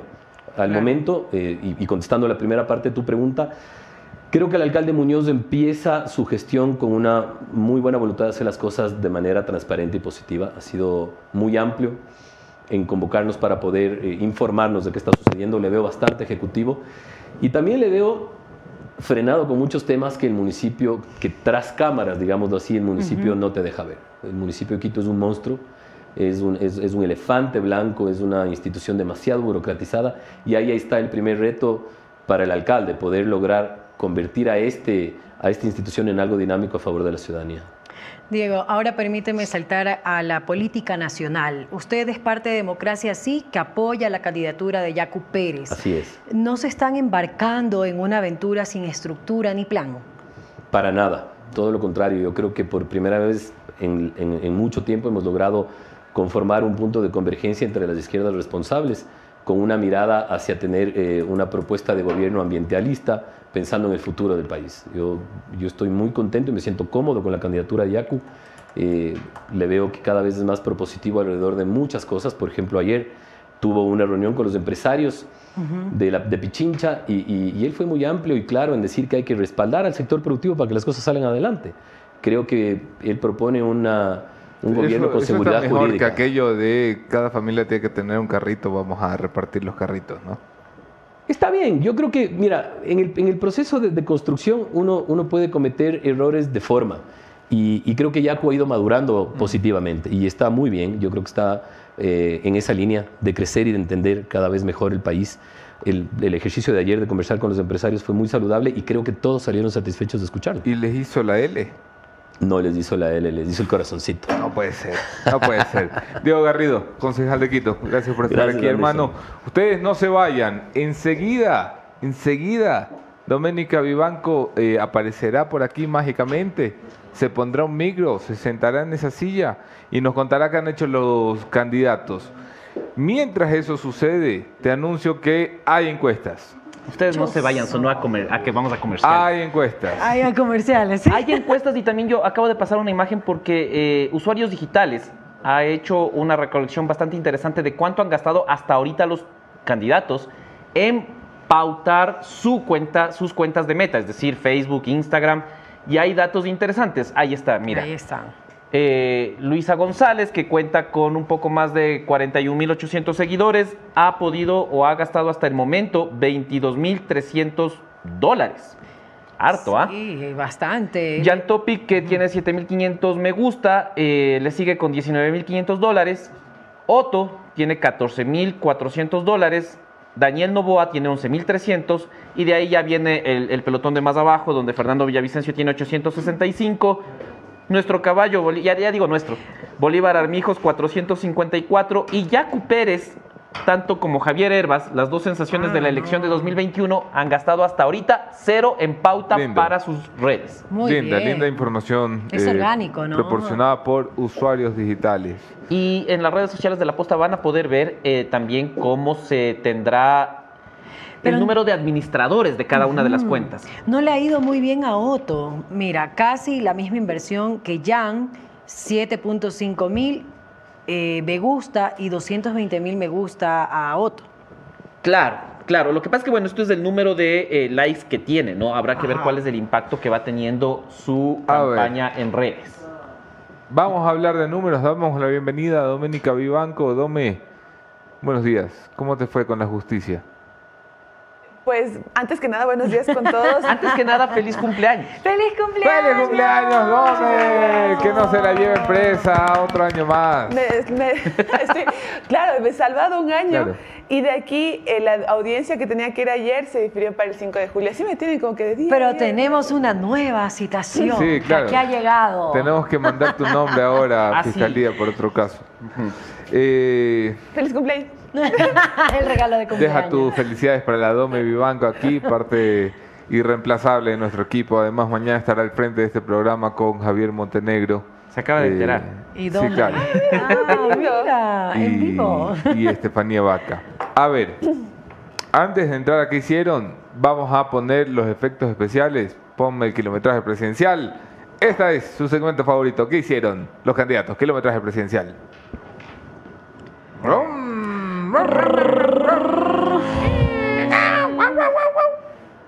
Listo, muy bien. Tremendos efectos especiales. Lo que nos gastamos aquí en Café La Posta, carajo. A ver, números. Antes de ir a los números oficiales, vamos a los extraoficiales. El correísmo hace sus mediciones todos los días, ¿no? Ayer hubo fiesta en el buró correísta. Ayer hubo fiesta en el buró correísta. ¿Por no qué? dan la cifra, pero dan el dato. Ayer el buró correísta celebraba haber pasado la raya de los 40. Celebran ellos con sus propios números, esto no es información para afuera, pero celebraban ellos haber pasado la raya de los 40. En, el, eh, en- en una de las tres candidaturas más fuertes contra el correísmo, hay información contraria. Es decir, el correísmo sigue estando cerca de los 40, pero estancado a 4 o 5 puntos, sin crecimiento. ¿Cuál de los dos tiene la razón? Lo veremos seguramente el día de las elecciones, no Claro. podemos de otra manera. Pero vamos a presentarte hoy una eh, de las encuestas a las que ha tenido acceso la posta. Esto es tracking. Por favor, ponme en pantalla. Ficha técnica del estudio de tracking, 1250 observaciones. Rango de confiabilidad, 95% del 19 al 25 de junio. Está caliente, caliente, hace dos días. Está que quema. Chuta. A ver, la primera pregunta es, ¿cuál es el principal problema del país? Mira aquí, hay algo raro. Economía supera inseguridad porque la mayoría de las veces las encuestas dividen los problemas económicos en falta de empleo. en- Cuando tú mides economía como uno solo, está un poquito más arriba de inseguridad. Cosas eh, que además podrían estar asociadas con uno de los meses menos violentos de los últimos 14 meses, que ha sido el mes en curso, junio. ¿Qué prefiere para el nuevo gobierno? Esta pregunta me encanta, porque además es mentirosísima la pregunta. Dice, ¿prefiere un gobernante sin pasado correísta? 61%. El retorno del correísmo en el Ejecutivo, 30%. Ese número, grábatelo. Hay gente que se deja engañar muy fácilmente. Dice, mira, el 60% del país es anticorreísta. Eh, no, no te fijes tanto en eso porque luego eso se divide en un montón de opciones. Fíjate en la que no se va a dividir. Ahí hay un 30 duro que cuando lo lleves a válido te va a dar la cifra que asusta. Claro, los otros siete tienen que pelearse el 60% entre ellos, mientras Sí. que uno tiene el 30% solito. Y ya está. Y cuando tú lo llevas a válido, es decir, cuando le descuentas el histórico 14% blancos nulos, ay, asusta. ¿Qué opinión tiene de los candidatos? La siguiente pregunta. Mira, aquí me dicen si encuentran sorpresas. Eh, el mejor eh, desempeño de, de conocimiento versus valoración lo tiene Otto Sonnenholzner aquí, ¿no? Ajá. 51% buena opinión, 41% mala, 78% lo conoce. Eh, Villavicencio me sorprende que no tenga un nivel tan alto de conocimiento, 60 puntos. eh, igual, de los que lo conocen, 60% tienen mala opinión eh, de él, eh, apenas el 33% de una buena opinión. Eh, en buenos rendimientos también está Luisa González, que tiene apenas la mitad del conocimiento nacional, pero la mitad de buenas valoraciones. Y me sorprende mucho Jan Topic, ha llegado de 40 puntos de conocimiento casi y tiene una alta carga de mala calificación, Mm, de 58% mala, según la encuesta de tracking. Según esta encuesta, ¿no? Vamos a ir a si es que las elecciones fueran en este momento, ¿por quién votaría? Esta no te mide la intención de voto directa, esta te mide las probabilidades, ¿no? Techos, techos positivos, techos negativos que se llaman. El peor techo lo tiene, según esta encuesta, Jan Topic. Claro, el 58 no votaría por él. Dice que, que eh, apenas el 19% estaría dispuesto a votar por él. El segundo peor techo lo tiene Fernando Villavicencio. Sí. Apenas el 24% estaría dispuesto a votarle. Y tienes Herbas y González. El mejor techo para crecer eh, lo tiene Otto, eh, Luisa González y Jaco Pérez. Ahí peleaditos. Que son los tres Peleaditos, nombres que en la mayoría de encuestas están en los Están primeros en lugares, primeros, ¿no? sí. De hecho, vamos a ver, ahora sí, la intención de voto directo. Según tracking, anota. Luisa Maldonado, 23 puntos. Otto Sonnenholzner, 15 puntos. Pero Jaco está mal Pérez. Luisa Maldonado ahí, ¿ah? Luisa Eh, ah, sí, González. es Luisa González. ¿Por qué la llaman Luisa Maldonado? Es verdad. Por, por la Por- ex candidata a la alcaldía de Yo Quito siempre por el correísmo es Luisa. o sea, Jaco Pérez, no por el 10 correísmo, por puntos. Villavicencio, 8 puntos. Javier Herba, 5 puntos y demás. Daniel Novoa 2.6, porque luego se queja de que no le decimos cuántos tiene. Bolívar caballo, Armijo, 0.6. Armijos, Ah, 0.6. y el nulo. Estaba en 0.4 en la última encuesta que vimos, ahora. Bolívar Armijo 0.6. Es un crecimiento. Y el nulo en 15, ¿no? También. Wow. Ok, bueno, ahí está. Data fresca de tracking. Track- no sé si tracking está en la- las empresas registradas que podemos No, ver. esto pero ya es si una no, llamada de. El pobre gerente de tracking va a tener un problemita. Dome, te escuchamos. ¿A qué piensan ustedes que se deba este, este cambio? Porque en unas encuestas tenemos a Jan Topic más arriba y ahora lo tenemos como en quinto puesto. Sí. Y a Otto ganando mucho más terreno. Depende ¿A qué es lo normal? Las la encuestas- muestra. Mira, salvo Luisa González, mm, eh, todos los demás puestos cambian. Hay encuestas donde Otto va segundo, hay encuestas donde Yaku va segundo, hay encuestas donde Topic va tercero, hay encuestas donde Topic va quinto, hay encuestas donde Villavicencio aparece tercero, hay encuestas donde Villavicencio aparece sexto. Hay- según la encuesta, los colores, ¿no? Solo Sí. el, el primero y el último son los inamovibles. Nosotros les presentamos todas sin restricción, todas las que sepamos que son encuestas reales, por supuesto. Pero yo tengo mis encuestadoras favoritas, son dos. Mm, Cuando pase la primera vuelta y les muestre el margen de error, les voy a decir, estas eran. Que además son las mismas del 2021. Si me encuentras las grabaciones del 2021, siguen siendo mis mismas encuestadoras Pero hoy puedo favoritas. pedir números para presentarlos mañana. Pero mañana. No, Pero pero, mañana vas a estar tú, así que sí, sí, sí. No, no, no. No, no. Ok. Vamos, Dome. Hagamos una revisión rápida de lo que han hecho los candidatos eh, del día de ayer hasta hoy. Básicamente no hay tanta diferencia, continúan todos en recorrido, pero quiero que hoy eh, escuchemos un poco de lo que han dicho en medios de comunicación y el primero que vamos a escuchar es a Fernando Villavicencio, que ha tenido recorridos eh, de una agente de medios en, en Guayaquil, eh, donde estuvo en Radio Sucre, Radio América, en un- el programa de After, estuvo también en Turcafé, RTS. Y él habla de, de lo- de las, de las encuestas, de sus propuestas, de lo que haría frente al fenómeno del niño y vamos a escucharle a continuación. contratos con estas compañías se obligue a las dos compañías a entregar Internet gratuito y a resolver el problema de la conectividad con los sectores más empobrecidos del campo y la ciudad. ¿Cómo funcionaría, por ejemplo, en el sector rural, ¿sí? de la sierra y de la costa, donde no llega ahora el Internet? Estas compañías se comprometen a entregarle un chip a los niños y jóvenes, gratuito. ¿sí? Y el Estado ecuatoriano les entregaría una tablet, una computadora, para que puedan asistir y tener educación gratuita, educación, escuelas virtuales, que es posible ahora. En lugar de que el Estado le pida a la compañía, oiga, deme 300, 400 millones de dólares, que luego se hacen humo, las compañías se comprometen con el pueblo ecuatoriano a garantizar la conectividad total. Ustedes ya lo escucharon. Él, ¿A qué se está refiriendo? Habla de, las, de los contratos de las empresas de telecomunicaciones que dice que tienen puntos que jamás se cumplen. Eso es eh, básicamente el discurso que estaba manejando en su gira de medios en Guayas. el, el binomio va a regresar a la ciudad de Quito el día de hoy porque tienen un conversatorio con la UID. Como ustedes han visto, casi todos los candidatos están involucrándose muchísimo con los jóvenes, están tratando de llegar a, a ese espacio del, del electorado y el día de mañana van a ir a Ambato para hablar con comunidades y gremios. Eh, para también, como ustedes saben, él ha estado eh, conversando con muchos eh, sí como colegios de, profesionales y demás en sus recorridos que hizo la semana anterior. Va a ser lo mismo mañana en el centro del país.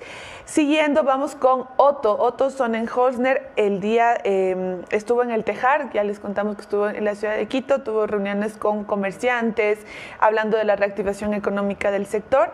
El, habló de impulsar competitividad en las pequeñas y medianas eh, empresas, pequeños productores y artesanos, promover asistencia técnica y financiamiento para productos en mercados internacionales y habló ya del tema otra vez de seguridad.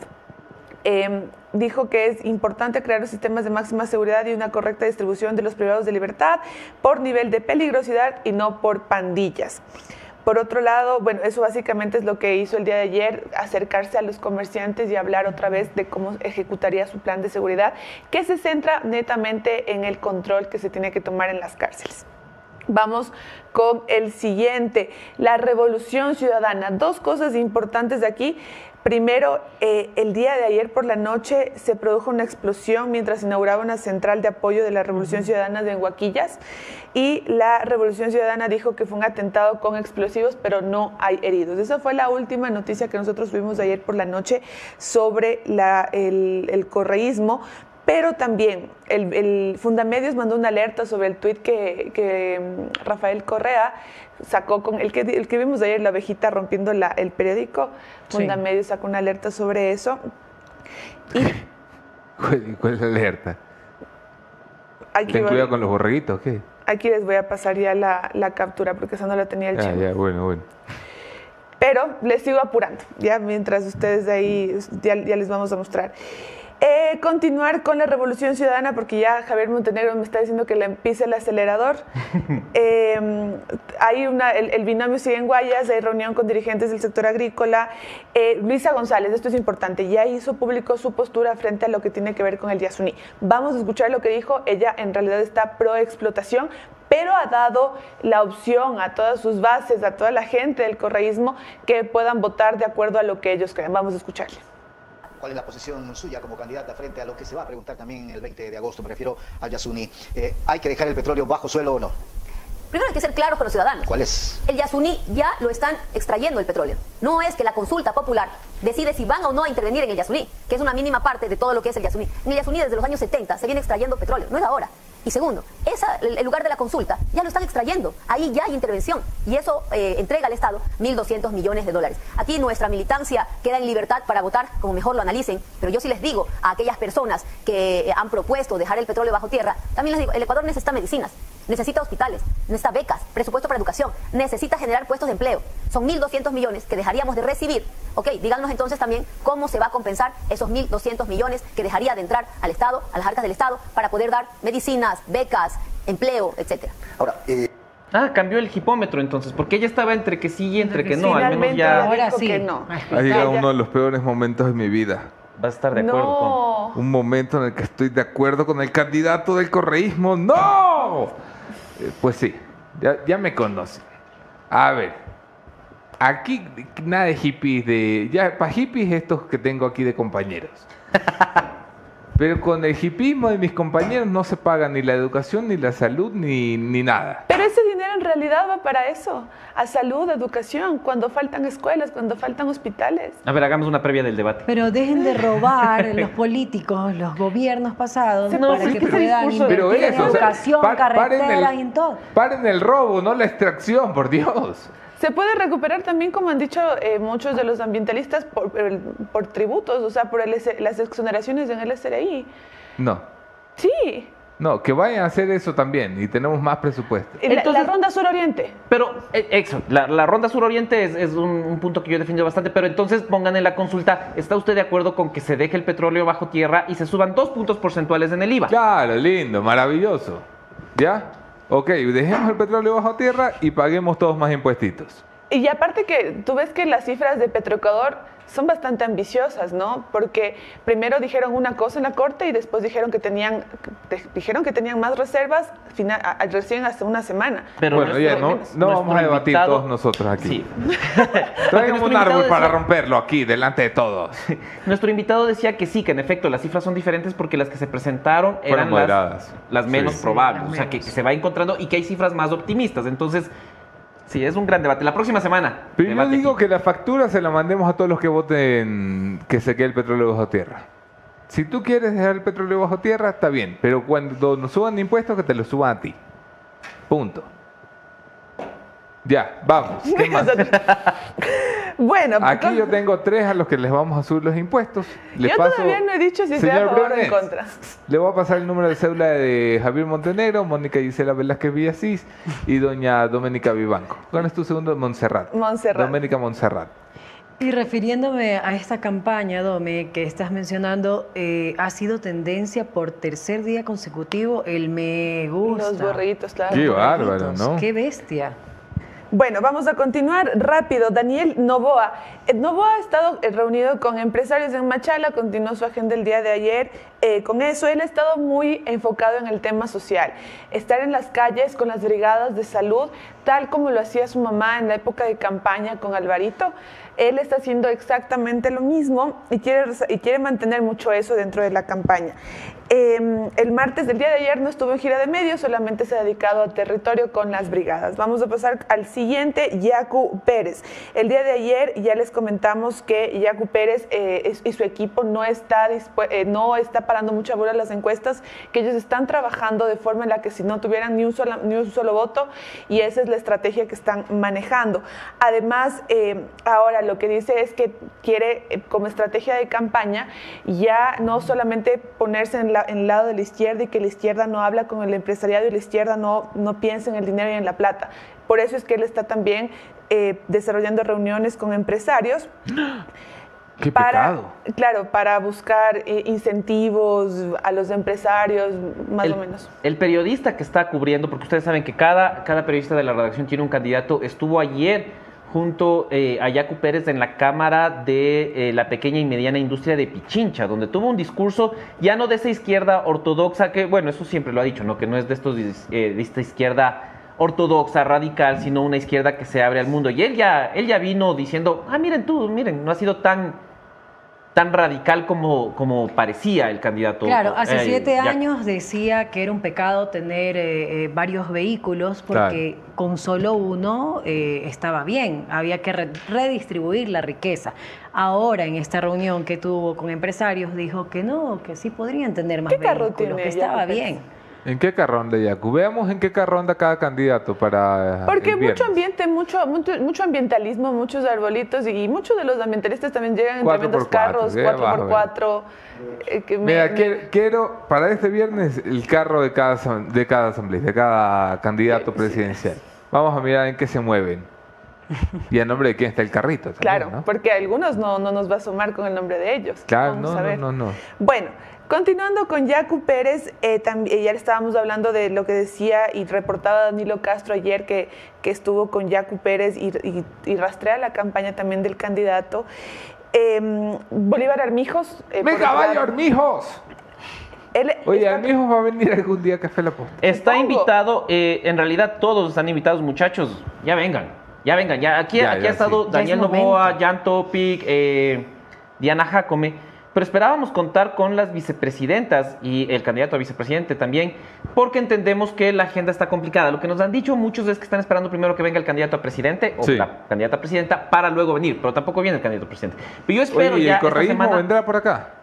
Está enviada la invitación formal. Nosotros que somos hipercorreístas. Pero de pues, ley va a venir Luisa porque Andrés está vetado Andrés está vetado. de los medios. Ajá, no le, no le dejan hablar en los medios. ¿Cómo, cómo, cómo? Pero cómo? no lo, no lo dejan. No, no, lo que pasa es que la reportería, ayer sa- sacamos, no, o no lo dije en el kilometraje, No, la no. Ale, ella está cerca de- del binomio de la Revolución Ciudadana y ella pudo conocer que la estrategia en cuanto a vocería ante los medios es netamente para Luis y no... La estrategia es Andrés, cállate. no- Andrés, cállate. No, que falta de respeto, en Sí, serio. ¿por qué? Porque no quieren que le quite protagonismo a Luis en estos momentos. no quieren que se les quede olvidado el celular por Entonces, aquí por eso es así que como está se le cayó en el- vetado de Ah, los medios. mira tú. Muchachos, tengo una estrategia para ganar la elección. Andrés, cállate.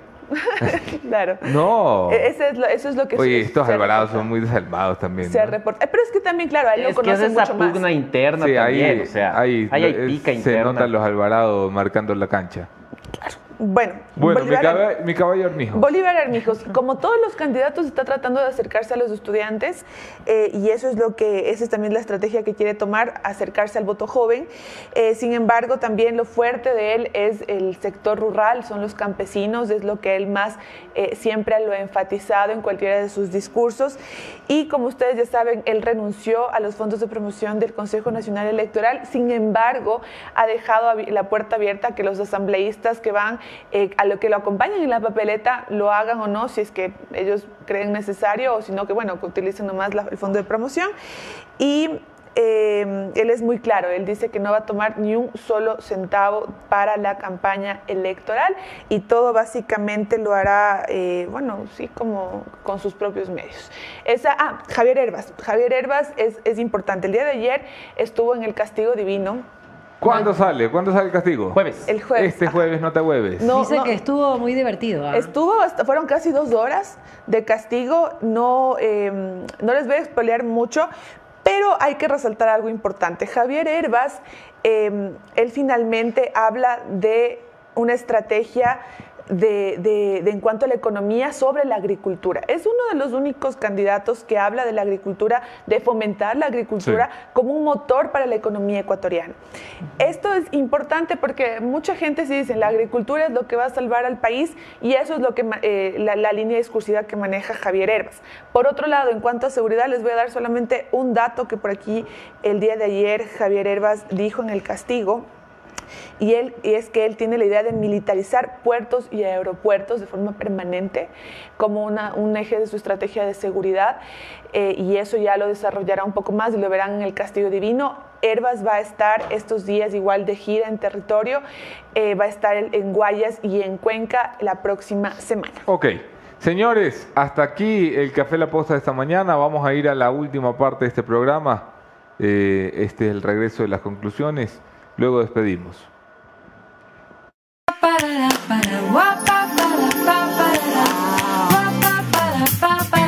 ¿Y ese sofá? Seguro te costó un ojo de la cara. Para nada, Sole. Y este renaciente. Cuero, cuero. Mira nomás la calidad.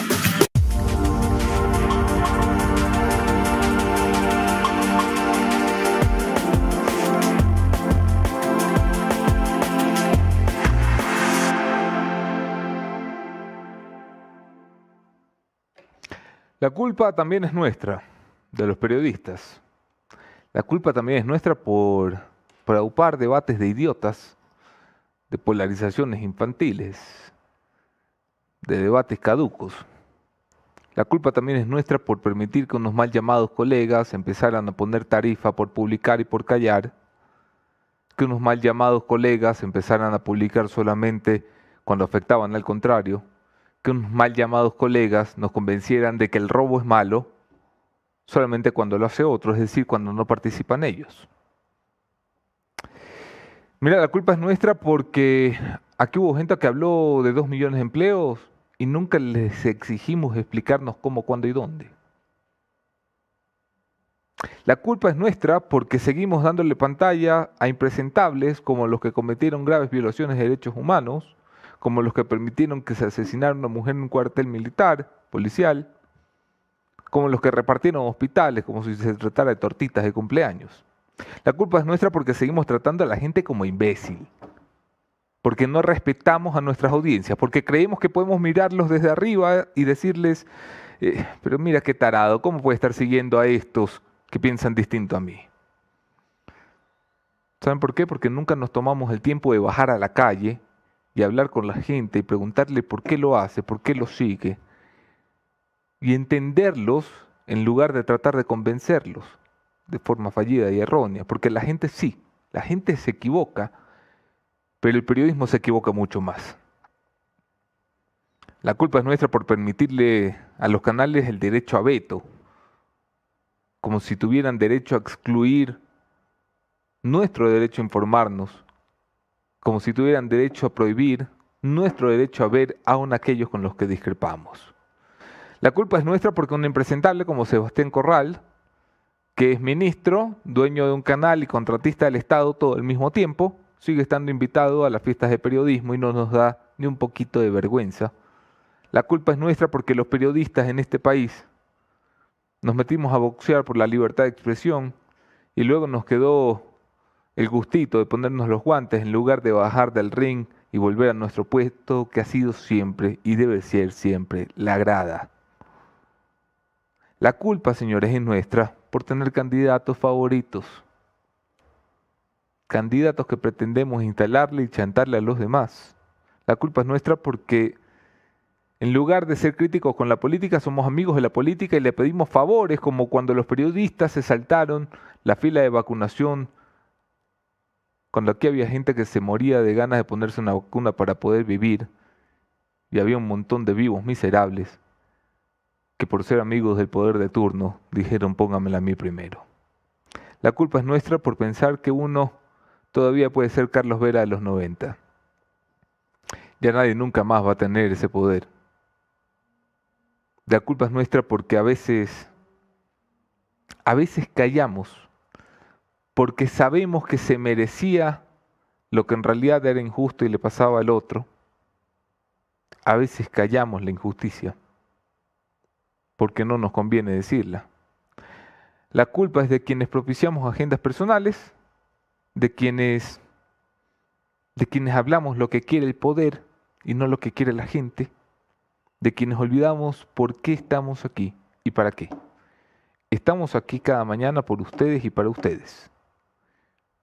No hay forma más democrática en el mundo que el periodismo, porque los políticos se van a pedir tu respaldo una vez cada cuatro años. Nosotros te lo pedimos todos los días. Cada vez que prendes las redes, la tele, el cel y nos miras, nos estás dando tu voto. Y aunque muchos de estos no son culpas propias, yo soy periodista, así que te debo una disculpa. Te lo ofrezco, sinceramente. Gracias por vernos y por compartir la posta. Señores, Doménica Vivanco, Mónica, Doménica Montserrat, Mónica Gisela, Francisco Javier. Así sí estamos, ¿no? Y Anderson Alejandro. Y Anderson Alejandro. Está prohibido, vetado, bloqueado el que me llama Anderson Alejandro. Esto fue Café La Posta. Mañana, eh, en estreno, Vivanco Montenegro eh, Vaca. Aquí en reemplazo de Mónica Velázquez y su servidor que a esa hora. Esperemos que Vaca se recupere. Está enferma toda la semana. Trabajó la semana pasada, esta semana enferma. Ah, pero está enfermita. Entonces, no creo que venga mañana. Pero veamos, no. Entonces, Vivanco Montenegro de momento. Ah, bueno. Titulares para mañana. Este es el 11 perfecto que tenemos aquí en la posta. Vivanco Montenegro. Día viernes, equipo completo. Chau, chau, chau. Es.